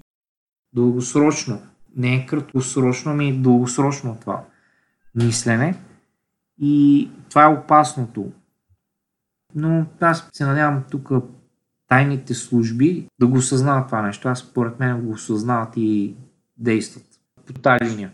Да, вероятно, макар и да сегашните ни тайни служби да са бледо копия на това, което е било през социализма, според мен е много силен естествен противник на тия неща са и самите турци, самото мисиоманско население в България, защото нашите мисиомани са доста светски настроени и изключително малка част от тях са податливи на такива радикални влияния. Да, аз точно това казах, че затова таргета не са турците, защото много трудно. Те, те, техните общности не са радикални, пък са малко по... Те осъзнават опасността всъщност и затова таргета не, са турци, а ромското население. А то е много лесно манипулируемо, за съжаление, защото е по-бедно, по-уязвимо и по-реваншистки настроено, по-озлобено един вид, заради социалната среда. Ама това дано, дано се оправи в бъдеще, защото е опасно. Относно това, че вероятно ЕС, членството ни в ЕС до някъде, може би не е спасява от това, което Турция би направила, Кипър не ги е спасило. Тоест, Кипър е в ЕС, след, естествено, след като 70 някоя година са разделени Коза и Фамагуста отиде в Северен Кипър. Призрачният град Фамагуста.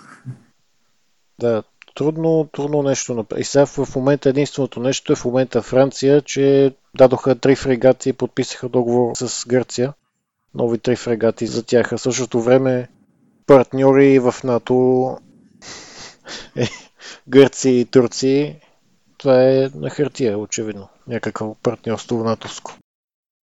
Но все пак трябва да, трябва да отбележим, че Кипър влиза в НАТО и в Европейския съюз, доколкото знам, след като Турция си отхапва да, Северен това ще да кажа, че тогава вече, това е вече минала история. Тогава се случва. Обаче а, в момента всъщност Европейския съюз става да не става по-лошо, да не стане гражданска война там. Но пък факт е, че по времето, когато Турция превзема Северен Кипър, си има английски бази в Кипър. Той все да. още си ги има. Но нищо не, нищо не правят по въпроса да защитят Кипър. Да, защото Турция има геостратегически геостратегически партньори, особено на, на Съединените щати е геостратегически партньор. Едни от най-големите бази са там. Да. В Турция. Така че те няма да го направят, защото иначе не искат да загубят един много геостратегически антирусия партньор, защото винаги са, Турция са ги гледали като буфер срещу Русия. Те са естествен исторически враг на Русия и дори да, да купат S400 и така нататък, те са си остават исторически врагове, естествени врагове в това отношение. И другото нещо, което е за Европа вече, е Саудитска Арабия. Не като излезем от Турция, влиянието на Саудитска Арабия и Катар, тези твърде богати държави, които реално те финансират тези медресета из цяла Европа, а и твърде вероятно те да имат пръст в карването на бежанците в Европа. Абсолютно. Бежанци. А по-странното, че всички тия атентати, които бяха станали в Европа, ако почнем да ги изброяваме в Ница, в Париж, в Брюксел, в Барселона, то къде ли не, навсякъде, в Виена последния път такъв голям атентат, ние ще видим, че това са мусулмани родени в Европа, не са извън Европа. Повечето, да, да не кажа 90% от тях бяха родени в Европа. Тоест, те са се радикализирали в Европа. Повечето са заминали вярно в Сирия, но според мен има центрове, медресета, които ги бяха допуснати да се управляват от Саудитска Арабия и Катар и това действа като троянски кон. За съжаление в България е същата работа, така че трябва да се внимава и по тази насока. Не само Турция, ми Саудитска Арабия, Катар, вероятно и други държави финансират подобни неща. И, както казахме, това са страни, които мислят дългосрочен план. Не е просто е така за утре. И тук трябва също да се внимава, според мен. То е доста. Да, напълно съм съгласен. Защото ето виж в Ливан какво стана, в Сирия виж какво стана с тези идеологии. Ливан, не знам дали, колко хората знаят, ама там президента трябва да е християнин. Това не е случайно, защото Ливан беше с мнозинство християни. Тя си беше с християнска конституция. Тя още е. Мнозинството в Ливан бяха християни. Сега вече те са 30, между 35 и 40% някъде и все повече се смъкват, по-надолу отиват. Така че могат да вземете Ливан по това отношение. И това става, защото заради много по-нисък ръст, имам предвид, че обикновено християнските семейства, той така и в Сирия имат такова, имат а, по едно, две деца, три най-много, докато тия салафитско-лахабитските, които се финансират от а, Саудитска Арабия, те буквално ги карат и те имат по 5-10 деца и съответно като вкараш 100 хиляди такива, утре няма с 100 хиляди, ами ще са 2-3 милиона. Да. А, и това си е опасно и, и това нещо се вижда много добре в Сирия и в Ливан. Какво представляват тези... Те не са виновни, това е просто игра. А аз се чуя защо се вкарва в Европа тази игра. И от кого, кой има интерес. Ми, темата е доста дълга, но според мен хората, които стоят зад тя вълни от мигранти и въобще зад заселването на все повече и повече неевропейци в Западна Европа, тяхната цел е просто Европа да стане неевропейска. Еми, честно да, да ти кажа, някои действия им не са логични, но не знам. Той затова Мишел Уелбек написа подчинение. Общо взето, според мен, това му беше идеята. И политически некоректна е, но много писатели вече усещат, че нещата не отиват на добре. Да. Ориана Фалаче още 80-те ги е писала тия неща. Впрочем. Да, да, да, тя е също всъщност е усещала нещата на къде отиват и не е случайно в момента доста е цитиран и доста е актуално. Макар, че едно време се я смятали за радикална, за расист и така нататък, но ето, че, че нещата, които ги казвам, де-факто са верни. Да. Гледна точка на това, че да, исторически враг на Турция е Русия. В момента обаче, макар и това, което се вижда, че и двете страни знаят, че все пак щатите само биха спечели от евентуален такъв конфликт и затова те не се впускат в него, обаче гледна точка да речем на Сирия. Може би естественият противовес на Турция не е Русия, а Китай. И освен острите размени не само на реплики, но на действия дипломатически между Турция и Китай, може би единственото, което би наистина бутнало Турция, очевидно не е Русия, понеже това не се случва с ефективни действия. Това би било според мен Китай. И ако текущите лидери на Сирия протегнат ръка за помощ към Китай, Китай биха помогнали поне малко по-ефективно, дори от Русия, от гледна точка на това, че Китай също е много против отцепничеството от територии на държави. Т.е. Китай не признава Крим от Русия, защото те не искат да, дадат такава идея за Хонг-Конг, за Тибет и Макао. Т.е. те не признават това, което Русия направи в Крим. И естествено и за които и Дахер спомена, уйгурите. Да. Да, За Синдзян. да. И това, което според мен, аз съм малко черноглед, но според мен след 20-30 години би имало война САЩ-Китай.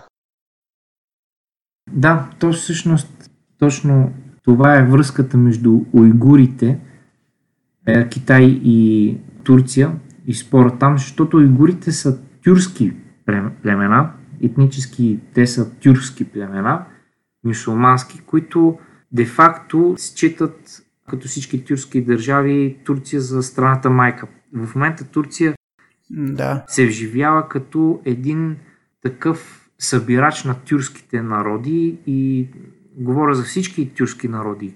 И Казахстан, Узбекистан, Киргистан, всички тези стан са, Азербайджан също са тюркски народи. Единствената, която е ирански, са Таджикистан. Но американците много добре използват тази карта, етническо-религиозната в Китай, за да разсе... т.е. те искат явно отвътре да разбият Китай или поне да всеят хаос и в това отношение те намират общи точки с турците, които пък гледат също като на актив на уйгурите, дали това ще бъде като териториален актив, като влияние или като нещо, което да спечелят от китайците, т.е. китайците да им дадат нещо повече, за да кротнат и мират, защото те имат доста сериозно влияние върху уйгурите, както се вижда в Сирия, защото всички тези уйгури, 20 000, които са в Сирия, са вкарани от Ердоган. Т.е. той има изключителен контрол и влияние върху уйгурите и ако не си изиграят много хитро картите, много добре, китайците могат да се ядосат и м- може да, да избухне някакъв конфликт между Турция и Китай. И от това се възползва примерно Сирия, както казва ти, или Русия. Проблемът е, че китайците като стратегия не искат военни конфликти, да се въвличат във военни. Те нямат военни конфликти. Те не се въвличат. Нито в Африка, нито някъде. Просто това им е като стратегия. Те не искат да се въвличат, защото явно виждат, че е само излишен разход на енергия и ресурси е това. И се опитват по някакъв бизнес да, да изградат някакви бизнес модели, които да, да са в тяхна полза. Ще видим как ще си изиграят картите нататък, защото според мен водещата ръка е на Ердоган. Ако той направи грешна стъпка и ядоса толкова много китайците, той определено може да се опари от тях, защото все пак това е Китай. Не като да е Сирия или която и да е там съседна държава. И ако го направи някаква грешка, да, Сирия ще се възползва със силност. Защото в момента взаимоотношенията са много добри. Не е случайно синовете на Асад учат китайски. Това не е, никак не е случайно. И не е случайно, че метрото в момента проектът го е спечелил китайска фирма. Тоест китайците много навлизат в Сирия, чисто економически обаче. Те не искат военно, искат економически да навлязат и да пуснат корени и така им е стратегията. Да. При турците са малко по-различни. Те, те са малко по-различен тип хора. Да, американците в момента, като всички играчи, те просто се опитват да убият всякакви някакви евентуални бъдещи противници. За, така да се нарече, за доминация, глобална доминация по-скоро. И съвсем нормално е, като погледнем постиженията на Китай и техния ръст, те да виждат в Китай в- като най-голям противник. Защото Русия в момента просто економически въобще не може да им бъде противник. Те могат да бъдат военен противник. Да. Да. Те просто, руснаците в това са добри. В производството на, на, на оръжия. И те затова се притесняват от тях. Но чисто големия противник де-факто е Китай. Защото Китай економически може да заплаши Съединените щати.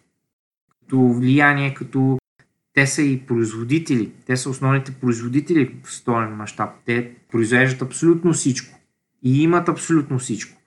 И поради тази причина, да, може би имаш, има конфликт. Аз по-скоро го виждам като студена война, защото такива велики сили обикновено си позволяват директни сблъсъци. По-скоро като някаква студена война, економически санкции, игра на други места, създаване на конфликти на други места с цяло въвличане на съперника и, и източване на разходи там по такъв начин, както войната в Сирия, например. Въвлече и Русия в момента много плаща за нея. И Америка пък плаща, примерно, за Афганистан и така нататък. Просто големите държави ще гледат по такъв начин да се удрят. По този начин. Но ще видим. Аз ще съм доволен да има студена война всъщност. Защото някои хора си мислят, че нали, е война, обаче според мен има положителен ефект по всяко отношение.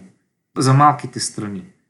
Да. А, защото това е надпревара и в тая надпревара се развиват технологии и а за да спечелиш малка страна, ти няма да я унищожиш отвътре, ами ще гледаш по друг начин, защото твоя противник също ще гледа да намери най-добрия начин да привлече тази страна към себе си. То няма да е военен, ами економически ще спечелят общо взето малките държави от подобни надпревари. Студени става въпрос. Тоест да не е директен конфликт, ами просто състезание, кой повече страни ще спечели на негова страна. Да. И то реално и това се е случило през студената война между Штатите и Съветския съюз. Да, Много малки страни. Да, разбира се, е космическата надпревара, но точно и това, което ти каза. Много малки страни в Африка, в Южна Америка, Куба също се издигат економически благодарение на това съревнование между Штатите и Съветския съюз и едните или другите им помагат, за да ги спечелят на своя страна. И така се подобрява и живота на обикновените хората. Да, пример е за това и Афганистан. Сами, самите афганистанци преди войната, т.е. преди да дойдат муджахидините да бъдат финансирани, те са били държава, която всъщност СССР няма друга територия, която, в която да е инвестирала толкова много, колкото в Афганистан. И затова те са били, що годе добре, на, на добро ниво. Можете да видите клиповете, жените как са изглеждали и града, градовете горе-долу. Да. През това време и американците са инвестирали там, защото са се напреварвали с руснаците.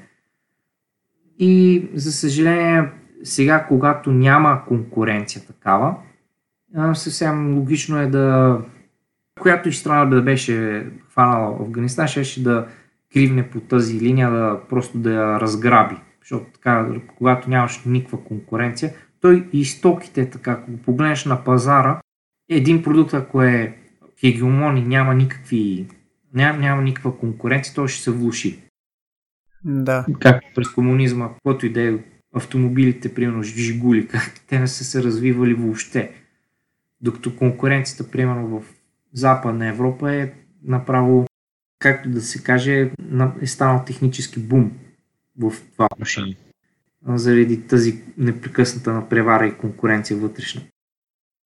И според мен това трябва да и по някакъв начин великите сили да, да осъзнаят, че надпреварата е добро, добре за всички, общо взето. За съжаление, в момента повечето мислят да унищожат съперника, отколкото да се надпреварват. Това е, това е проблема в Близкия изток, например.